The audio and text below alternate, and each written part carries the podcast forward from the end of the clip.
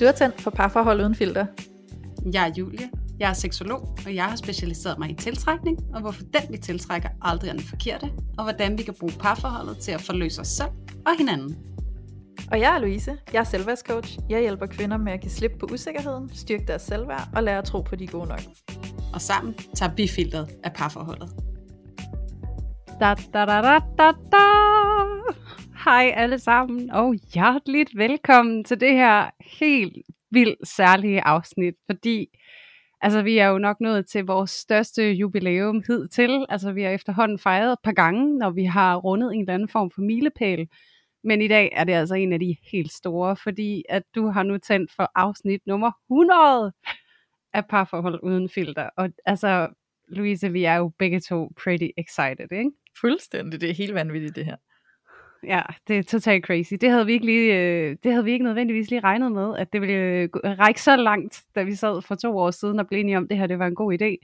Men øh, sagen er jo den, at øh, vi elsker at lave den her podcast, og vi elsker ikke mindst, hvor mange af jer derude, der elsker, at vi laver den her podcast. Så det er jo bare det perfekte incitament for at fortsætte at blive ved. Ja. Yeah. Og øh, nu fik jeg jo sagt, Louise, at vi to, vi har glædet os helt vildt meget til det her afsnit, men det er der jo virkelig også to andre, som har. Ja. Og det er jo fordi, at i anledningen af vores 100 afsnits jubilæum, så har vi jo valgt at invitere vores søde kærester med i studiet. Ja. Og det er så spændende. Så Jonan, min kæreste, og din kæreste Lasse, mm-hmm. de har virkelig også glædet sig til at komme med herind og give jer en lille fornemmelse af, hvad de to øh, mænd er for nogle størrelser. Fordi I har jo hørt en hel del om dem, men øh, det har været ganske implicit. Så nu er det altså på tide, at øh, de selv får lov til at få mikrofonen til munden og få sat nogle ord på, hvordan det er for dem at være kærester med os to sluderhoveder. ja, så det er ja. altså et virkelig godt afsnit, I har i vente. Og grunden til, at jeg kan sige det allerede nu, så sikkert, det er simpelthen, fordi vi har indspillet det her afsnit på vores søde kærester. Og øh, vi glæder os simpelthen bare til at sætte det i gang. Men mm. først, så skal vi selvfølgelig lige sige, at det her fantastiske afsnit nummer 100, det er jo faktisk sponsoreret af Hello Fresh. Ja. Og øh, jeg tænker, om du kunne have lyst til at sige lidt mere om det, Louise? Det kan du tro, jeg vil, Julie. Fordi at, øh, jeg er jo nylig fan, og det er dem af jer, der har hørt med i et stykke tid nu. I har opdaget, at jeg er blevet mega fan. Men til alle jer, der er nytilkommende og måske sidder og hører det her afsnit, og for første gang hører os tale om Hello Fresh, så skal I da også lige have den med. Jeg er mega fan, fordi jeg har jo øh, jeg har faktisk øh, hørt om Hello Fresh og set en hel masse, der reklamerer for det, alle de her influencer og så videre, øh, og tænkte, det er da egentlig meget smart. Men kender I det der, så er jeg aldrig rigtig kommet videre til selv at prøve det af. Og i anledning af, at vi jo så øh, bliver sponsoreret af dem nu her, så har vi jo selvfølgelig fået muligheden for at prøve det af. Og øh, nu må jeg bare lige sige hands down, jeg er mega fan. Og øh, nu er jeg altså blevet øh, selvbetalende bruger her fremadrettet. Ikke? Så, øh, så det, jeg kan vouche 100% for det her koncept. Jeg synes, det er så genialt. Og det er et øh, måltidskasse abonnement, hvor at du går ind og bestiller til så mange personer, du nu engang har behov for at bestille til. Og så kan du selv vælge, hvor mange dage i ugen du gerne vil bestille til. Øhm, jeg vælger at få til alle fem dage i ugen, fordi det synes jeg er dejligt nemt, men har man måske et liv, hvor man er ude og spise på restauranten en gang om ugen, eller to gange om ugen, eller man måske har et liv, hvor man ses meget med nogle venner og tager lidt ud og sådan, så kan man jo altid vælge, at det skal være til lidt færre dage om ugen. Så det er meget fleksibelt. Og øh, så kommer der altså bare en kasse hjem til dig med alle de råvarer, du skal bruge til de opskrifter, der er til din uge, og de opskrifter har du vel at mærke også selv valgt, fordi der kommer nemlig et udbud af 18 forskellige opskrifter, du kan vælge imellem, og så udvælger du, hvilke af de opskrifter, du godt vil have, der skal indgå i de uger, du får den. Øhm, og så er det jo så genialt lavet, at det jo faktisk er øh, de her råvarer, der kommer, de er altså snittet eller altså forstået på den her måde, at skal du nu bruge blomkål, så er der snittet øh, en kvart blomkål fra til dig, hvis det kun er den mængde blomkål, du skal bruge. Så på den måde, så er der altså også altså kæmpe reduceret madspil i det her koncept, og det synes jeg bare er så fedt, fordi for mig, jeg hader madspil. Altså det kan jeg lige så godt sige. Jeg hader at stå med råvarer i mit køleskab og smide dem ud, fordi jeg ikke har fået dem brugt. Og jeg hader også at tænke, det er også penge, jeg smider ud. Ikke? Så det der med, at det er tilpasset til den mængde, jeg skal bruge, og der er kun det, jeg skal bruge, og så er der ikke noget madspil, og det synes jeg bare er genialt. Øhm, jeg vil så til gengæld også sige, at øh, alt efter hvor meget man lige får spist af det, man har øh, lavet til aftensmad, så kan der altså godt være en lille smule rester tilbage, og det synes jeg bare er fedt, fordi så ender jeg med at spise det til frokost dagen efter. Så, øh, så det er sådan lige overordnet konceptet her omkring Hello Fresh. Og noget af det, jeg egentlig også har lagt mærke til nu, hvor at jeg kører på 5. og 6. uge, tror jeg det er, det her Hello Fresh, det er, at der er grønt med til stort set alle retterne. Jeg tror faktisk ikke, jeg kan komme i tanke om en ret, hvor der ikke indgår grønt på en eller anden måde, og det synes jeg faktisk er mega fedt, at få implementeret det grønne så i så høj grad, øh, uden at jeg selv skal tage stilling til det, fordi jeg må indrømme, før i tiden, når jeg selv skulle lave mad, og gerne ville have noget grønt med, så kunne jeg godt være sådan lidt idéforladt i, hvordan kunne det der grønne blive lidt spændende, fordi nogle gange så de der grøntsager, der lige ligger ved siden af, eller et eller andet, det kunne godt blive sådan lidt uinspirerende, lidt ikke så kreativt, ikke?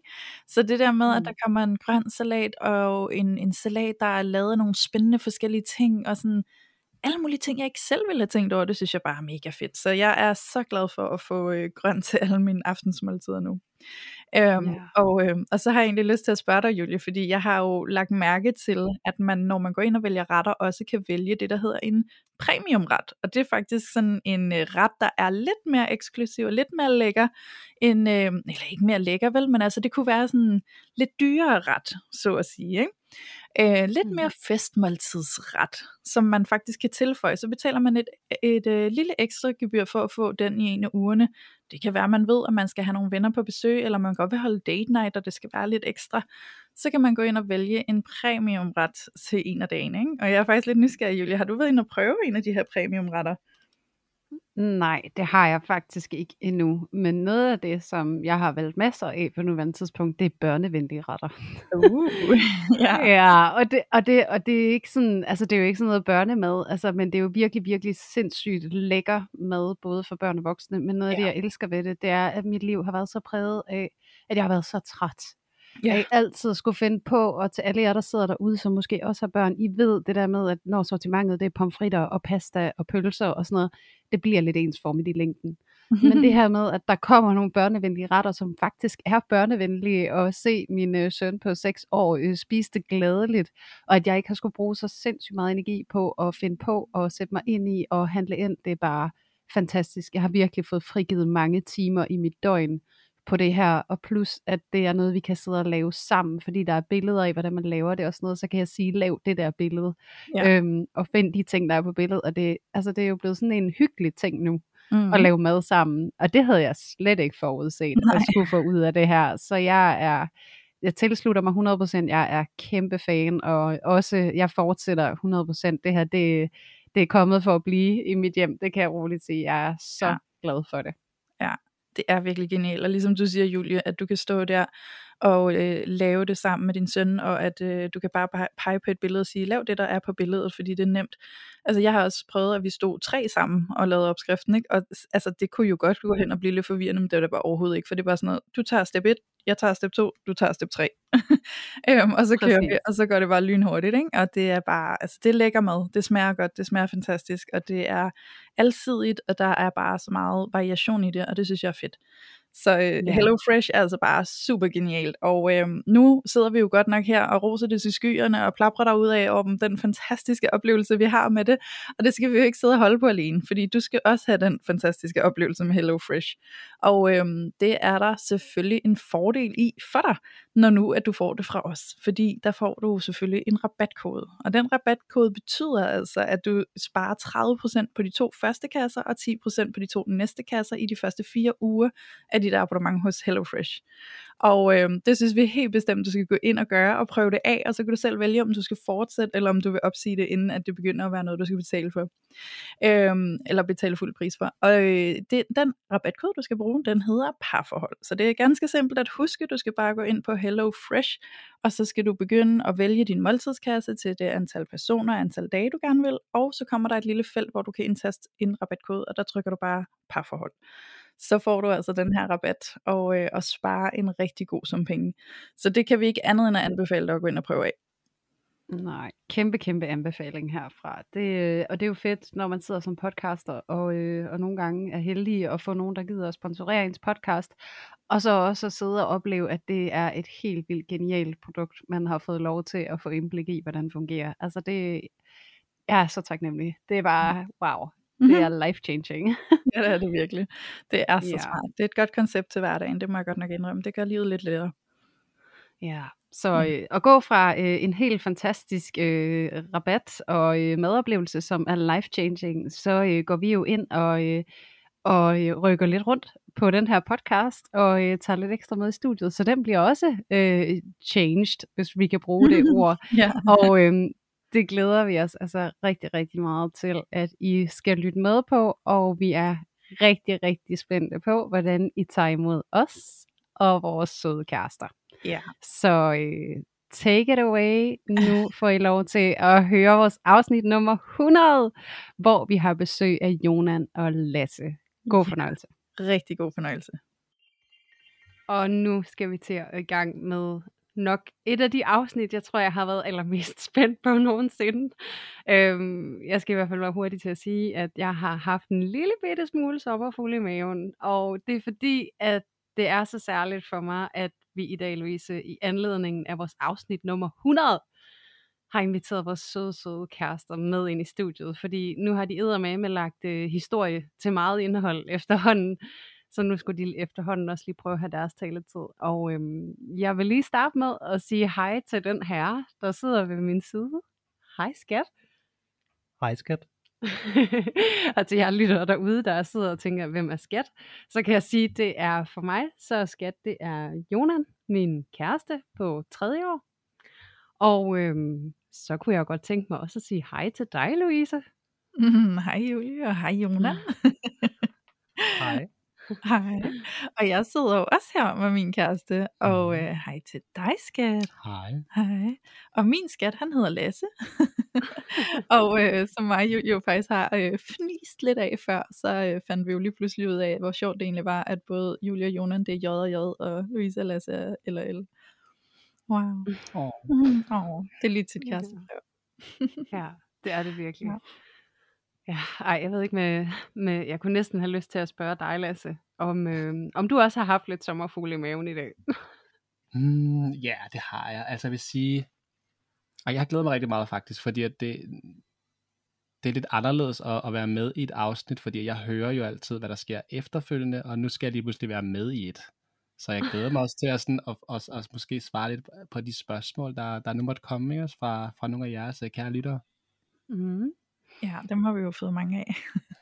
Ja, der er virkelig, øh, altså det kan vi jo godt sige, uden at overdrive, Louise, at der har godt nok altså været enormt stor interesse for det her afsnit, og det gør Ja. det jo bare endnu mere spændende for os at se, hvor nysgerrige I er alle sammen, og hvor mange Mm. tanker I egentlig øh, til synlædende sidder og gør jer i forhold til, hvordan det må, må være at være kæreste med sådan nogen som os to, Louise, der sidder her og deler gladeligt ud af godteposen, og hvad med de kære herrer, der står på sidelinjen og ligesom lægger navn og, og forhold til, hvordan må de har det. Ja, Og, øh, og i forlængelse af det, nu har, vi, nu har vi lige hørt med dig, Lasse, hvordan du har det med at være her, men jeg er også nysgerrig på dig, Skært. Jonan, hvordan er det for dig at være med i dag? Det er en uh, interessant oplevelse. Jeg sad og tænkte, at uh, jeg, plejer at få sådan historierne før afsnittene. Nu, uh, nu, nu, er, nu er jeg med i det. Så det er også en, uh, det er en interessant oplevelse. Mm. Ja, og så også lidt ligesom du sagde, Lasse, så tror jeg også, at jeg har for vane at øh, debrief Jonan hver gang, og så, øh, så får han det ligesom øh, på forkant og bagkant, men han plejer ikke lige at være med in action. Nej, præcis. Nej, så det er så fint, at I nu får lov til at være her og være med. Det, Det er ja. godt. ja, Altså, jeg, jeg vil i hvert fald sige stort tak til jer begge to, fordi I gider. Jeg synes, det er fedt. Selvfølgelig. Selvfølgelig. Der var jubilæum. Ja, det er mega jubilæum i dag, fordi vi har afsnit 100. Det er jo helt vanvittigt. Altså 20, nej, 20 afsnit skal jeg til at sige. 100 afsnit, det er 100 uger. Altså, det er jo helt vildt, altså. ja. Kæmpe jubilæum. Det er slet ikke til at fatte. Men Nej. altså, nu når vi sådan lige er sådan kommet lidt over, hvor dumbfounded vi er over et, at det er afsnit nummer 100, og to, at vores øh, bedre halvdel, hvis man skal bruge den terminologi, sidder med os i dag, så kan vi jo altså med rette springe på hovedet ned i nogle af alle de spændende spørgsmål, vi har fået. Ja. Og jeg tænker, om du, Louise, måske sidder klar med et af dem. Ja, og jeg vil faktisk, øh, som det aller, aller første, vil jeg faktisk bare lige sige tak til alle jer, der har sendt spørgsmål ind, fordi vi lavede en spørgerunde ind på, ind på vores Instagram story, og jeg blev bare så glad for at se, hvor mange spørgsmål, der væltede ind, og det må jo tydeligt være et tegn på, I virkelig er nysgerrige på, hvordan det er at være Lasse og Jonan i det her univers, Julia og jeg har skabt. Så tusind tak til alle jer for at være så engageret. Jeg håber virkelig, at øh, det bliver spændende for jer at høre alle de svar, der kommer frem nu her, når vi begynder at trække op af hatten med alle de her spørgsmål. Øhm, så det første spørgsmål, altså alle spørgsmål er jo faktisk rettet til Jonan og Lasse. Øhm, Julia og jeg kommer jo naturligvis til at involvere os lidt i de svar, der kommer, er jeg sikker på. Men, øh, men bare lige så I ved, at alle spørgsmålene er faktisk rettet direkte til drengene her. Ikke? Og øh, det første spørgsmål kunne vi jo så starte med, øh, Jonan, hvis du vil svare på det. Og det er faktisk, hvad du forelskede dig i ved Julie. Ja, hvad forelskede jeg mig i ved Julie? Jamen, øhm, mig og Julie, vi var øh, bedste venner, før vi blev øh, kærester. Mm. Og øhm, vi øh, havde en tilbøjelighed til, at vi godt kunne lide at øh, bruge tid sammen. Og øh, så kunne jeg sådan mærke, at der var noget, der, der voksede i mig. Sådan, jeg kunne godt mærke, at der var, der var mere i det, end, end, end, end det på, på et tidspunkt. Og så kom jeg jo ind til Julie og, og prikkede til hende i et meget besværligt tidspunkt i Julies liv. Øhm, og øh, Julie, hun fortalte mig selvfølgelig, at det vil aldrig blive til noget, men vil så heller ikke helt øh, give, give slip på mig. Øh, så øh, det var egentlig det der, hvor vores, øh, den, den startede. Ja. Så har jeg jo lyst til at prikke lidt i det, skat. Så sige, men hvorfor var det, at du fik lyst til at gå hen og spørge mig om det så? Hvad var det ligesom, du blev opmærksom på, der føltes godt for dig i vores relation, der gjorde, at du endte med at blive forelsket, frem for at være venner? Jamen, øh, lidt, lidt sjovt, øh, rent faktisk, vores øh, venskab. Øhm, vi, vi havde et, øh, en, en utrolig tillidsfuld øh, samvær, og, og vi, altså, det var dig, jeg havde lyst til at øh, bruge tid sammen med. Øhm, og øh, det var egentlig der, det startede. Men skal jeg til at nævne sådan nogle specifikke ting, som jeg godt kan lide ved dig, hvis det er det, du sidder og fisker efter? Mm. Der, der bliver nikket herover. Det må være et godt tegn. Øh, jamen, øh, jeg synes, vi har meget samme værdier. Og øh, så, øh, altså, der, jeg kan sige mange søde ting. Altså, der er et sødt smil, og du, du er et dejligt menneske at være sammen med. Og så har vi det, øh, altså, vi, vi kan stadigvæk ligge og, og kluk grine over et eller andet fjollet, vi har fundet på nettet. Det har vi øh, kunne i tre år nu. Øhm, og vi har en, en, en evne til, at øh, vi gerne vil gå på eventyr, og vi helst gerne gå på eventyr sammen. Det, øh, det har vi stadigvæk. Mm. Det, øh, det er i hvert fald ret specielt for mig. Tak, skat. Altså hvis I andre kunne se Julie i hovedet lige nu. det er som om, at hun sidder deroppe meget fint tager imod de her komplimenter. Ja, jeg prøver. Det var faktisk ja, bare derfor, hun er gerne var med i podcasten. Ja. ja. Og for manden sætter nogle ord på. Ej, tusind tak, Jonan. Hvor lyder det også bare fint at forelske sig i det venskab, vi faktisk havde, og den connection, der var der. Mm. Ja, det er også rart at høre. Altså, Selvom mit kærlighedssprog ikke er ord, så kan jeg godt stadigvæk sætte pris på ord, kan jeg mærke. De lander et rigtig fint sted. Ja, ja, og det Nå. sidder jo, altså, når Jonan fortæller, så sidder jeg jo tilsvarende og bliver enormt nysgerrig på at spørge dig, Lasse. Hvad du forelskede dig i ved Louise? ja. Det Jamen, er jeg også spændt på. ja, det kan jeg forstå. Altså, vi, vi mødte jo hinanden i en øh, sådan arbejdsrelateret situation, fordi vi arbejdede på samme arbejdsplads, og øh, når jeg havde et specifikt problem, så skulle jeg ned til Louise og have det fikset. Og jeg kunne godt mærke, at sådan, når jeg skulle derned, var det, sådan, det var lidt sjovere, øh, når det var de her problemer, der ligesom kom, fordi jeg skulle ned til Louise. Ikke? Men jeg ved ikke, jeg havde en eller anden idé om, at øh, hun var meget mere voksen end mig, og det kommer aldrig til at ske. Altså, jeg, jeg, jeg, jeg følte lidt, at jeg var et barn i forhold til, til Louise. Ikke? Men øhm, jeg tror egentlig, vi begyndte så at bruge meget tid sådan i pauserne og snakke sammen, og vi gik nogle gode ture, og jeg tror også, du var et sted i dit liv, hvor du heller ikke rigtig helt vidste, hvad der skulle ske, og jeg havde gang i alle mulige mærkelige ting, så vi, vi kunne snakke rigtig godt sammen på de her ture også, og, øh, og så tror jeg også bare, det var lidt øh, interessant, at vi var så forskellige, fordi jeg troede jo faktisk, at du, du kom fra en helt anden baggrund, Ja. end, end hvad du gjorde, ikke? Og, og, jeg, det var bare ligesom om, at hver gang jeg lærte dig lidt bedre at kende, så, så, så, så, så var det jo slet ikke det, jeg egentlig troede, du var. Mm. Og det synes jeg egentlig var meget, var, meget- var meget fint, fordi at, at vi var begge to sådan lidt øh, anderledes, end hvad vi egentlig selv troede. Og, og, og det fik mig bare til at indse, at okay, jeg vil altså gerne lige finde ud af, hvad der, hvad der egentlig er her. Jeg blev til lige at pille de ekstra lag af for at se, mm. hvad, hvad sker der egentlig her. øh, og, og altså som, som, som vi også har snakket om inden det her afsnit, øh, nogle de er jo på den her lyserøde sky, hvor, at, øh, hvor man bare ikke kan, kan komme ned igen, og jeg er sådan lidt mere jeg tror sådan lidt mere, øh, hvad, hvad skal man sige, jeg er nok lidt mere afslappet i det, og, Ja. og ved bare, okay, jeg vil gerne bruge tid med den her person, og, og på det tidspunkt var jeg ikke så god til at, at knytte mig til, til nogen, så det, at jeg havde lyst til at bruge tid med Louise, og jeg ikke tænkte på, hvornår hun skulle hjem igen, Mm. det var for mig sådan en vendepunkt, hvor jeg tænkte, okay, der er noget her, jeg bliver nødt til ligesom at, at grave dybere i. Nå, hvor er det fint Åh. sagt, Skær. Er det, er det ikke også noget med, at I skal fortælle, hvad I ligesom blev forelsket i, i os? Hov, du er meget hurtigt videre fra det, du lige har sagt. Skal vi lige dvæle lidt ved det, eller et eller andet? Så bare dækker ud her. ja, det er godt, skat. Mm. Det er dejligt at høre. Jeg synes Mm. virkelig, det var fint. Jonas, du vil også sige noget, lød det til. Jamen, jeg vil bare pointere, at både mig og Lasse, vi sådan, det, det er som om, at det sådan creepet ind på os begge to. Vi sådan, hey, der er et eller andet her. Som, men, sker men der der er ikke, ja, at det er som om, at det, det, jeg ved ikke, om det er bare os, der har det sådan. Nej. Men ja, Nej, det spørgsmål er også, om, øh, om Lasse han øh, ligesom creepede ind under huden på dig, så Louise, hvis vi skal fortsætte over hos jer. og jeg synes, det er fint lige at gribe det, Lasse han siger. Ja. Sådan, hvorfor elskede forelsket, du dig der med mig, så. Ja, helt sikkert. Altså, øh, det vil jeg helt sikkert sige, fordi som Lasse også siger, vi, vi mødte jo hinanden under nogle omstændigheder, hvor vi var kollegaer. Så vi havde jo faktisk den gave at kunne få lov til at lære hinanden at kende, uden at det sådan var på, en, på, på dating grundlag, eller hvad man siger. Ikke? Øhm, og nu siger jeg, at det er en gave. Det er fordi, det er en gave for mig, for sådan kan jeg faktisk bedst lide at lære nogen at kende. Øhm, så er der ikke det der øh, pres på, hvordan man skal fremstille sig selv. Og så kunne jeg jo, ligesom Lasse fortæller, jamen når vi havde pauser, så mødtes vi op ved kaffemaskinen. Øhm, ikke, ikke planlagt, men bare sådan tilfældigt. Sådan, Nå, hej med dig, hvad så? Og så stod vi der og snakkede, og så havde vi bare en fed øh, kemi sammen, og vi havde en god energi, og øhm, kunne virkelig mærke på Lasse, at han har den der sådan mundre, dejlige, glade energi. Ej, øhm, jeg har bare et spørgsmål til Lasse. Var det planlagt ved kaffemaskinen? Nej. Overhovedet slet ikke. Ej, jeg vil sige, øh, ej, det var sjovt, for jeg, kunne- nogle gange kunne jeg godt høre, at du var vejen med, men jeg kunne høre din stemme eller, eller andet. Så var det Du måske, kan høre min høje hæle. Ja, jeg kunne høre din høje hæle. Og så var det måske lidt federe lige at have en undskyldning for, at jeg skal lige have en kop kaffe. jeg kan mærke det nu, drenge. ja, præcis. præcis. Skal vi ikke have en kop kaffe nu? I'm going for it. Og jeg kunne faktisk også se dig ud af vinduet, når du, når du stod nede og holdt pause, ikke? Ja. Kunne jeg op det Nå. også. Det er hyggeligt. Mm. Ja, og så var. Lasse faktisk ret god til at sådan invitere mig til, om ikke vi skulle gå en tur rundt om blokken i pauserne.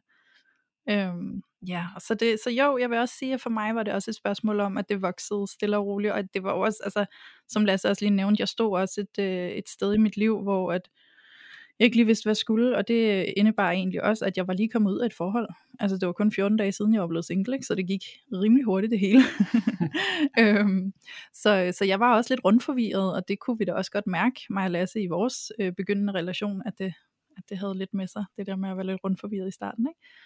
Så, øh, så ja, det sneg sig også ind på mig, men, øh, men som Lasse siger, hans forelskelse er lidt mere øh, usynlig, fordi den måske er sådan lidt mere afdæmpet og stille og rolig i energien, hvor at hos mig, der er den lidt mere flamboyant og tydelig. Øhm, så der er der ingen hemmelighed i, at i starten, der kan jeg da huske, at det, det gjorde mig meget usikker, fordi jeg tænkte sådan, er det, er det mig, der vil det her mest, eller øh, hvorfor kan jeg ikke mærke eller se på dig, at du er forelsket? Og det kan jeg jo egentlig godt, når jeg kigger tilbage, det så bare ud på en anden måde, end det gjorde hos mig. Ikke? Mm. Mm. Ja. Det synes jeg egentlig er en ret fin pointe, det der med, at man går måske øh, på udkig efter noget, og så overser man egentlig det, der er, ikke? Mm. Fordi vi har sådan en fortælling og en, et ideal om, hvordan en forelskelse skal og bør se ud, for Ja. at den er legitim, ikke? Altså, men Præcis. det faktisk kan se helt anderledes ud, end det vi lige gik og troede, det gjorde. Ja, jamen netop. Jeg tror, jeg tror Ja. egentlig også, det, var, det er derfor, jeg aldrig rigtig har haft sådan et seriøst forhold før, før øh, Louise, fordi at jeg har altid troet, at man skulle være på den her lyserøde sky, for ellers var man jo ikke forelsket. Så, så når jeg har mødt nogen, øh, nogen, nogen, nogen, jeg egentlig har synes var rigtig søde, og som jeg godt vil bruge mere tid på, så har jeg bremset mig selv, fordi jeg, jeg, jeg følte lidt, at jeg var ikke på en lyserød sky. Jeg følte i virkeligheden nok det samme som folk, der var på en lyserød sky, men, men hvis jeg ikke viste det på samme måde, så var jeg nok ikke forelsket, og så er det nok bare bedst for os alle sammen, at, øh, at jeg dribler videre til noget andet. Ikke? Jeg er glad for, at du ikke driblede videre fra mig. ja. Men jeg synes, det er rigtig vigtigt, du bringer det frem, Lasse, fordi jeg tror egentlig, der er ret mange, der måske sidder underlettet op derude, hvis de også mm. har sådan en tilsvarende oplevelse af, måske ikke lige at møde helt det, de forventede, de skulle møde, og, og ikke rigtig ved, om det, de står i, så er rigtigt, men at de måske kan berolige sig selv lidt med, at det kan jo være, det ser anderledes ud for mig. Fordi sådan var det i hvert fald for dig. Ja, og det kan også være, at det kommer med, øh, med tiden. Jeg synes egentlig, at vores forhold er også blevet stærkere med tiden. Sådan, det første stykke tid er meget turbulent. Man skal lige finde hinanden. Har vi overhovedet de samme værdier? Og man er måske på en masse ferie, og man laver alle mulige sjove ting, men så kommer hverdagen jo også. Og det er der, jeg ligesom synes, at, at forholdet bliver testet. Kan vi egentlig også, når, når, når det kommer til hverdagen? Ja. Og, og det er det, jeg bare synes er, er meget federe end, end den der første, det første halve år, for der er det hele sådan lidt omtumlende og, og, og, og, og spændende. Og jeg synes faktisk, at det du siger lige nu, kan være til stor værdi for alle dem, der lytter med, fordi jeg ved, at der er altså en tendens til at favoritisere den der forelskelsesfase, hvor at øh, alle de der følelser og hormoner, de er lidt mere øh, boblende. Så jeg synes faktisk, det er ret fint at høre dig, skat, sige, at du faktisk er mere fan af den der periode, der kommer, når det hele bliver lidt mere stabilt, frem for at være i den der forelskelsesfase. Ja. Og jeg er helt øh, enig med, med Lasse. Øhm, jeg har også oplevelsen af, at, at den her første euforiperiode, at øh, du ved jo faktisk egentlig ikke, om du kan lide personen, og også den anden vej. Altså man mm. ved ikke, om man bliver diskartet efter et halvt år, øh, når at den natur på den røde sky er væk. Øhm, Præcis. Så, så den, er, den er selvfølgelig sjov, men der hvor du egentlig arbejder og lærer din partner at kende, og, og, og bygger noget, som der ikke er øh, altså, hvor, hvor man har lidt en følelse af, at det er midlertidigt, men at, eller det kan være midlertidigt, men at man rent faktisk bygger noget seriøst, øh, det, det er der noget, noget, noget stærkt og noget smukt i, som øh, jeg også sætter mere pris på, end, end den her øh, ja, altså teenage fnider. Lidt sådan, altså, du ved, altså, den, den, den, den er jo sjov, fordi at der er jo den her høje energi, men den er jo også, øh, ja, den, den, er ikke, den er ikke så, øh, det, er ikke, det er ikke nødvendigvis et godt fundament at bygge en, videre altså, på? Altså jeg ser meget sådan, at det der med forelskelse, og det har vi også talt om før i tidligere afsnit, Louise, at det er jo en free ride. Altså sådan, du skal ikke mm. gøre noget. Ja. Det er øh, kemi i din hjerne, og det får du foræret fuldstændig gratis. Og det er jo når arbejdet så kommer, som jo er når de her, hvad kan man sige, øh, det her kemi, det fortager sig i vores hjerner, så bliver vi præsenteret for arbejdet. Og det er jo der, hvor vi i mm. virkeligheden opdager, hvor meget vil jeg dig, og hvor interessant synes jeg egentlig du er, og hvor nysgerrig vil jeg tillade mig selv at være på dig. Eller mm. vil jeg, som Jonan også siger, discard dig og så sige tak for nu, det var det. ja. Øhm, og jeg synes egentlig, altså så nu her inden, fordi vi har jo også, altså vi har jo virkelig mange spørgsmål. Ja. Øhm, så med forlov, så tænker jeg lige, at, at Jonan han skal ikke snydes, for at høre, hvad jeg forelsker mig i ved ham. ja, det skal vi lige have med.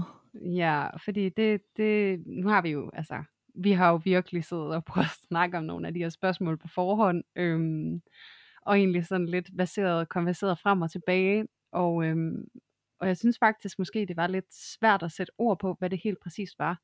Og jeg tror egentlig, det handler meget om det her med, at vi havde været venner i så lang tid, altså i rigtig, rigtig mange år. Og vi mødte sjovt nok hinanden også på arbejdspladsen, hvor at, øh, Jonan han var øh, dørmand, og jeg var bare tænder ja. øhm, for, for mange år tilbage. Og, og så har vi jo haft det her venskab, som jo har været øh, sådan meget solidt, øh, stabilt, og jeg havde sådan en følelse i maven af, når jeg var sammen med Jonan, at, at jeg var hjemme, og at jeg var accepteret og elsket og helt okay, som jeg var. Mm. Og sådan havde jeg det faktisk ikke ret mange steder ude i verden, øh, hvor jeg ellers var, og heller ikke i det parforhold, jeg havde, eller i mit moderskab, der var jeg også ret sådan fremmed for det og for mig selv, og og så tror jeg bare, at det, sådan, det blev tydeligere og tydeligere, og så er det Jonan erklæret sin kærlighed, og jeg lige var øh, færdig med at være sur på ham, øh, for det blev jeg. Men da jeg så var færdig med at være sur på ham, så var det egentlig, at, at jeg så lidt det samme, som han også havde set, det der med, at, at vi kan rigtig godt lide at være sammen, og vi har ikke lyst til ikke at være sammen. Og det vi ja. vælger hinanden til, når at vi føler, at vi har brug for at mærke, at vi har en plads i verden, så er det faktisk tit og ofte hinanden, vi ringer til. Øhm, og så voksede der bare kærlighed af det, og jeg tror, hvis jeg sådan skal sætte nogle kvaliteter på, så er det, jeg plejer at sige, du er sådan meget stoisk. øhm, sådan meget, øh, jeg ser dig sådan, som sådan en øh, kæmpe egetræ, der har sådan benene solidt plantet i jorden-agtigt. Øhm, og det, det kan jeg rigtig godt lide at være omkring, den energi, du har. jeg tror, jeg forelskede mig i din energi, hvis jeg skal sådan gøre det helt simpelt. Det er ret Ja. fint og simpelt. Mm. Øhm, Julie, ja. nu sagde du lige, nu kastede du den lige sådan lidt, øh, lidt henkastet, den der med, at du faktisk blev sur. ja. øhm, men uden at, at, at skulle gøre det til en helt lang historie, sådan, så vi selvfølgelig også lige kan komme videre til nogle næste spørgsmål. Vil du så ikke bare lige for lytternes skyld, øh, lige med korte ord forklare, hvorfor du blev sur på Jonan over, at han kom til dig og erklærede sin kærlighed? Jo, det vil jeg gerne. Øhm, det var faktisk fordi det, at han kom og erklærede sin kærlighed, det konfliktede med det, jeg elskede ham for. Øh, jeg elskede ham for hans stabilitet, og følelsen af, at jeg ikke skulle være noget over for ham, andet end det, jeg lige umiddelbart var. Ja. Øhm, følelsen af, at han elskede mig, fordi jeg var, og ikke fordi han ville have noget af mig. Øhm, og så fordi, at jeg tror, at jeg havde en fortælling og et mønster omkring, at det der med kærlighed, det er sådan nogen, der vil have noget af en. Altså der skal Ja. man ligesom levere en eller anden vare. Og så er det jo egentlig det, jeg følte, at han kom og bad om lige pludselig, og så brød han det bånd, vi havde, som var så særligt for mig, fordi der var kun ham, jeg havde det bånd med. Ja. Og så skulle jeg jo ligesom lige have lov til at omstille mig til, at det jeg troede, han bad mig om, måske var mere en fortælling, end det var virkeligheden. Så den omstilling krævede lidt for mig, øhm, Mm. og kom så også med tiden, obviously. Ja, det var nok også en meget fin læring at få, tænker jeg. Jo, det var faktisk meget helende. Ja. Var det dejligt.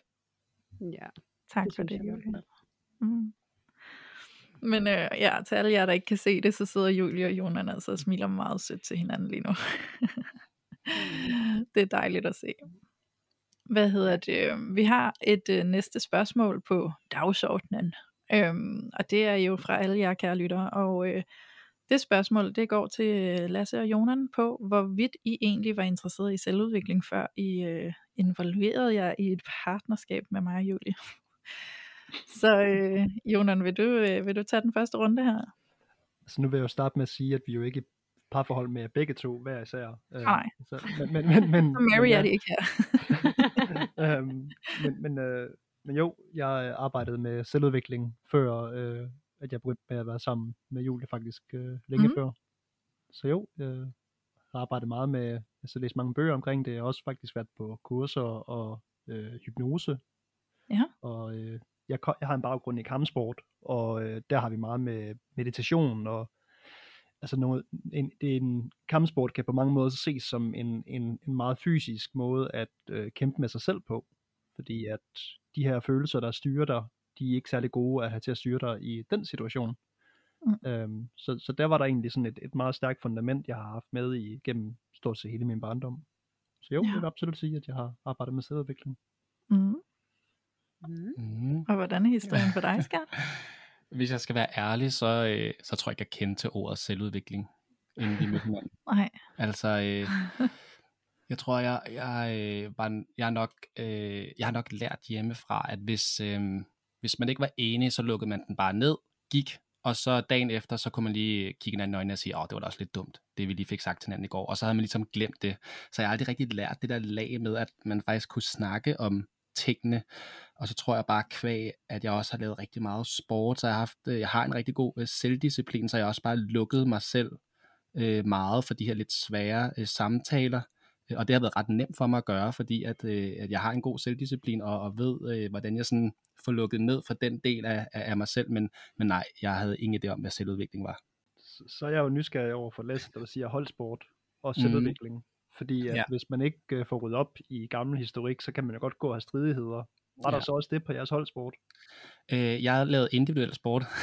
Okay. jeg, jeg var redskabsgymnast, så der var ikke brug for, øh, for, øh, for, for teammates her. Jeg, jeg kunne gøre, hvad, hvad jeg ville. Ej, jeg vil sige, jeg har, også, jeg har også spillet rigtig meget håndbold, hvor der har været holdsport. Men det sjove er, at hvis jeg ikke har en, den store relation til folk, så er det meget nemmere for mig at, øh, at snakke med dem og, og, og ligesom glatte ting ud og finde ud af, hvordan kan vi snakke sammen, så det hele bliver bedre. Men det er sindssygt svært for mig, hvis det er en person, jeg er i relation med. Øh, og hvorfor? Selvfølgelig. Ja, og jeg ved ikke rigtig helt, hvor, øh, hvorfor nødvendigvis. Øh, det kan være, at jeg kommer til at lære det øh, senere hen, ja. Men, øh, men ja, så jeg har været meget individuel, og jeg har også altid været vant til at klare mig, mig selv meget. Jeg har altid haft øh, dejlig familie og søskende og sådan ting i, i, i mit bagland, men jeg har altid været vant til at klare mig selv også. Og det tror jeg også gør, at, at jeg ikke rigtig har opsøgt det her øh, øh, selvudvikling. Hmm. Så det Jeg to, tænker, meget, øh, to meget forskellige øh, profiler her. Ja, det må man sige. men, øh, men øh, intet her er forkert. Mm. Og jeg tænker, at det leder os jo meget fint over i et spørgsmål, der også er kommet fra vores lyttere, som hedder, øh, har I så haft nogen sådan fordomme eller skrubler med at gå ind i hele det her føle-tænke-univers, som mig og Julie, vi opererer i på daglig basis i så høj grad, som vi gør. Øhm, og hvad har egentlig gjort det nemmere for jer at være i det føle-tænke-univers, og, og hvad har været svært i arbejdet med forholdet? Det kan være, øh, du, du vil starte, skat. Ja, at jeg vil starte. Så sådan kort fortalt, øh, hvordan det har været at træde ind i en relation med en, som der arbejder med, med hvad hedder det, følelse og, Mhm. mm. og selvudvikling. Og hvordan det har været for mit vedkommende. Øhm, men altså for mit vedkommende har det været en... Øh, jeg, jeg kendte Julie rigtig godt øh, inden da, og vi snakkede egentlig meget om de her ting i, i forvejen. Vi var gode til at øhm, altså gå og, og, og støtte hinanden og, og, og rode med, med tanker og omkring, altså både med selvudvikling, men også med, altså hvil, hvilken dynamikker man nu gik i, i sin egen dagligdag, og hvordan man håndterede det. Så det var egentlig, øhm, det var meget naturligt for os at fortsætte med det. Mm. Øhm, så kommer der et spørgsmål om, hvad for nogle, det, kan det passe, der var et af dem, om der var et, et sådan råd, eller noget, øh, sådan enkelt eksempler, hvad kan det ikke passe, det var, Nej, det var mere det her med, det hvordan var, hvad har gjort det nemmere. Ja. Øhm, altså for mit vedkommende, en af de ting, som Julia har lært mig, øh, det er det her med øh, grænsesætning, og så at være nysgerrig. Mm. Og sådan at, at blive ved med at gå tilbage til den, den har været sådan en, en aha for mit vedkommende. At, at den anden person kan sige en følelse højt, og man ikke skal løse den. At man mm. bare skal acceptere, at den er der. Øh, og, og så skal man egentlig også finde ud af i sig selv, jamen hvad er det, der sker i mig? Og dele det også. Ja. Øhm, og stå på, og så, og så være til stede i det. det. Det har været for mit vedkommende en af de sådan helt store, øh, øh, det, det var ikke den måde, jeg havde gjort det på før, og jeg synes, det var sådan, det her det er super smart. øhm, men, men, men det er også, det, det kan være svært, det er en balancegang, og stadigvæk Ja. noget, som vi, altså, jeg, jeg plejer at sige med sådan nogle ting, at det bliver man aldrig mester i, det møder man sig altid i. Ja. Det synes jeg stadigvæk, at vi gør, men selvom at vi udvikler os. Ja. Så jo. Dejligt. Så det har ikke været sådan en frygtelig oplevelse at komme ind og så føle, at jeg bare altid terapeuter dig og øh, overruler dig. Og, fordi jeg tror egentlig, at sådan, og, og nu sagde, jeg sagde det faktisk også til dig, inden vi gik i gang med at optage afsnittet i dag, så sagde jeg til Jonan det her med, at noget af det, som der også sker for rigtig mange af vores lyttere derude, det er jo også, at de tilegner sig enormt meget øh, viden, og viden om dem selv, og viden om det at være i parforhold, så de måske på en eller anden måde føler sig lidt som øh, terapeuten siger jeg i anførselstegn mm. i deres forhold. Øhm, og så derfor så tror jeg egentlig også, at det der med, altså sådan, at den erfaring eller den oplevelse, du har med dig af at være sammen med øh, sådan en, siger jeg også i anførselstegn, det tror jeg kunne være værdifuldt, hvis du vil sætte et par ord på det. Jamen altså, øh, terapeuten, den, øh, det er jo den, jeg prikker til dig med, når at øh, du går i reaktion. Øh, det, altså, vi har alle sammen et, et, et adfærdsmønster, når vi går i. Øh, jeg er øh, undvigende, så øh, hvis jeg bliver presset op i en krog, så er jeg ved at gå. Øhm, Mm. det er ikke altid hensigtsmæssigt. øh, Julia har lidt den samme, men har også en, en, hun jo ligesom har udviklet i, at hun har fået en komfortzone i at være terapeut. Så hun kan godt komme til at gå i terapeut, når hun bliver, bliver træt af mig. øhm, så, så det er jo en, som, som vi skal, øh, altså i og med, at vi begge to er klar over det, og, og vi kan hjælpe hinanden med at, at fange, øh, når de her ting, de opstår, og så, så bliver det jo egentlig bare endnu en, en reaktion, som man kan have. Mm. Og, og jeg vil sige, at det lyder måske utroligt simpelt og lige til, altså vi kan også finde ud af at skændes. Ja. Øhm, men men øh, vi, vi kan også finde ud af, at øh, altså jeg vil sige, at, at en af vores seje ting, en af de ting, jeg er stolt over på den konto, det er, at jeg synes, vi bliver altid stærkere, når vi har været igennem en hård tur. Mm. Øhm, og det gør vi faktisk hver gang. Og det er også en af de ting, der gør, at det, det er fedt at være sammen med en, der arbejder med de her ting. Ja. Kan du stemme jeg i helt med det? Ja, ja det synes, jeg kan stemme i ret langt hen ad vejen faktisk. Jeg tror, min fordel var, at jeg ikke rigtig vidste, hvad jeg egentlig gik ind til. Og en anden fordel har også været, at vi har øh, udviklet os meget sammen også. Altså kvæg, du har taget din uddannelse og er blevet rigtig god til det, du laver i dag, så har du også kunne dele det til mig.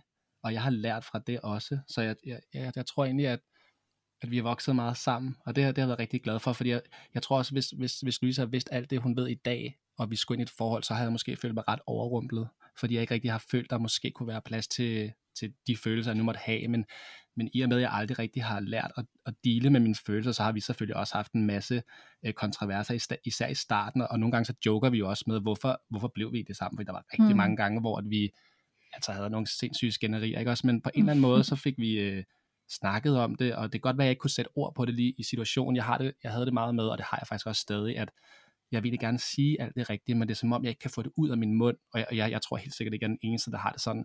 Altså, jeg har det bare så tydeligt op i hovedet, hvad jeg gerne vil sige, men det kommer bare ikke ud. Øh, og ofte så går der lige lidt tid, før, før jeg sådan kan sætte ord på det. Jeg føler nogle gange, de bliver lidt for, jeg de føler sig lidt for meget frem, og så, og så, og så lukker jeg nogle gange lidt ned. Så jeg tror også, det er det, jeg prøver at arbejde med. Men, men, men i og med, at vi har, som, som sagt har arbejdet meget sammen, så, så tror jeg, det har været nemmere. Så, men jeg, havde, jeg havde ikke nogen fordom eller, eller, eller noget overhovedet faktisk, inden jeg gik ind i forholdet. Øh, men, men det er nok også, fordi jeg ikke rigtig helt vidste, hvad det var, jeg gik ind til ja. på det tidspunkt. Ikke? ja, det tænker jeg næsten mm. også. Jeg, jeg bliver lidt nysgerrig på det, du siger, Lasse. Mm. Øhm, I forhold til det her med måske at ikke helt at kunne sætte ord på, og så det her med at mm. lukke mm. lidt ned. Øhm, hvad, hvad gør du så? Altså, hvordan ser det ud egentlig? Jamen, jeg, jeg plejer altid at sige til Louise, at jeg er rigtig god til at deal med tingene i mit eget hoved. Jeg, jeg tror, jeg har altid lært, at, at, at, at, det, det, at jeg kan dele med alting selv. Og, og, og nogle gange så får det til at lyde som om, det er et, en fordel, og det ved jeg det ikke nødvendigvis, om det er. Men, men jeg ser det nogle gange som en styrke, at jeg, at jeg godt kan, øh, jeg ved godt, hvordan det skal ske op i mit hoved. Det kan godt være, at jeg kan kommunikere det til omverdenen, men, men det giver mig mere ro, at jeg, at jeg godt ved, hvor jeg er på vej hen. At jeg så ikke kan kommunikere det til, til folk omkring mig, det er jo sådan noget, at jeg skal arbejde på, og forhåbentlig også er blevet lidt bedre til. Det må du også lige give øh, nikke jer til. Skat. Ja, jeg sidder og nikker. mm, men jeg vil også omvendt måske lige spørge dig, Skat, altså, mm. øh, hvordan har det egentlig været at starte et, et forhold op med mig, fordi at, at jeg var rimelig amatøragtig til, til selvudvikling, da vi mødte hinanden, ikke? Mm. Det sværeste for mig, øh, siden vi mødte hinanden, øh, det var faktisk den der som du selv omtaler, hvor at du, du håndterer det på indersiden, så det der med at snakke højt om tingene, det var du ikke så pjattet med. Ja. Altså det, det, det var du ikke særlig villig til i, i starten, og det var virkelig svært for mig. Jeg, jeg tror jeg ikke, du kunne se det på mig. Nej, så jeg var jo frustreret, og jeg mm. følte, at jeg hæver træk i dig, og jeg følte, at jeg asede og masede og pressede på, fordi kom nu, sig nu noget, deltag nu lidt her, ikke? Eller sådan, vi er nødt til at løse det her, vi er nødt til at mm. snakke om det, vi er, nødt, vi er simpelthen nødt til at tage fat i det og røre ved det, ikke? fordi ellers så bliver det bare den samme mur, vi rammer ind i igen og mm. igen. Ikke? Ja, så, øh, så det er rart at mærke, og jeg er virkelig stolt af dig, skat. At du har forandret dig, og du har, eller forandret dig kan lyde negativt, det er ikke det, jeg mener, men at du har udviklet dig så meget, mm. som du har, og faktisk er i stand til at snakke om tingene nu. Men ja, det er også rigtig fedt, for jeg bruger det jo også meget i min egen rejse. Jeg er jo også på en vild rejse lige nu, personligt, ja. ikke? Jo. Så det, så det kan jeg jo bruge. Det er også, jeg kan se, at jeg sidder og smiler, Jonas og Julie, så jeg, ja. jeg, jeg, kan forestille mig, at I også kan genkende lidt af det. Ja, jeg tror, Jonas gerne vil finde kommentar, så det er som om. Jamen, jeg kunne godt tænke mig at spørge Julie om, hvorfor hun sidder og nikker og smiler så meget lige nu. Nå, der er måske lidt genkendelse.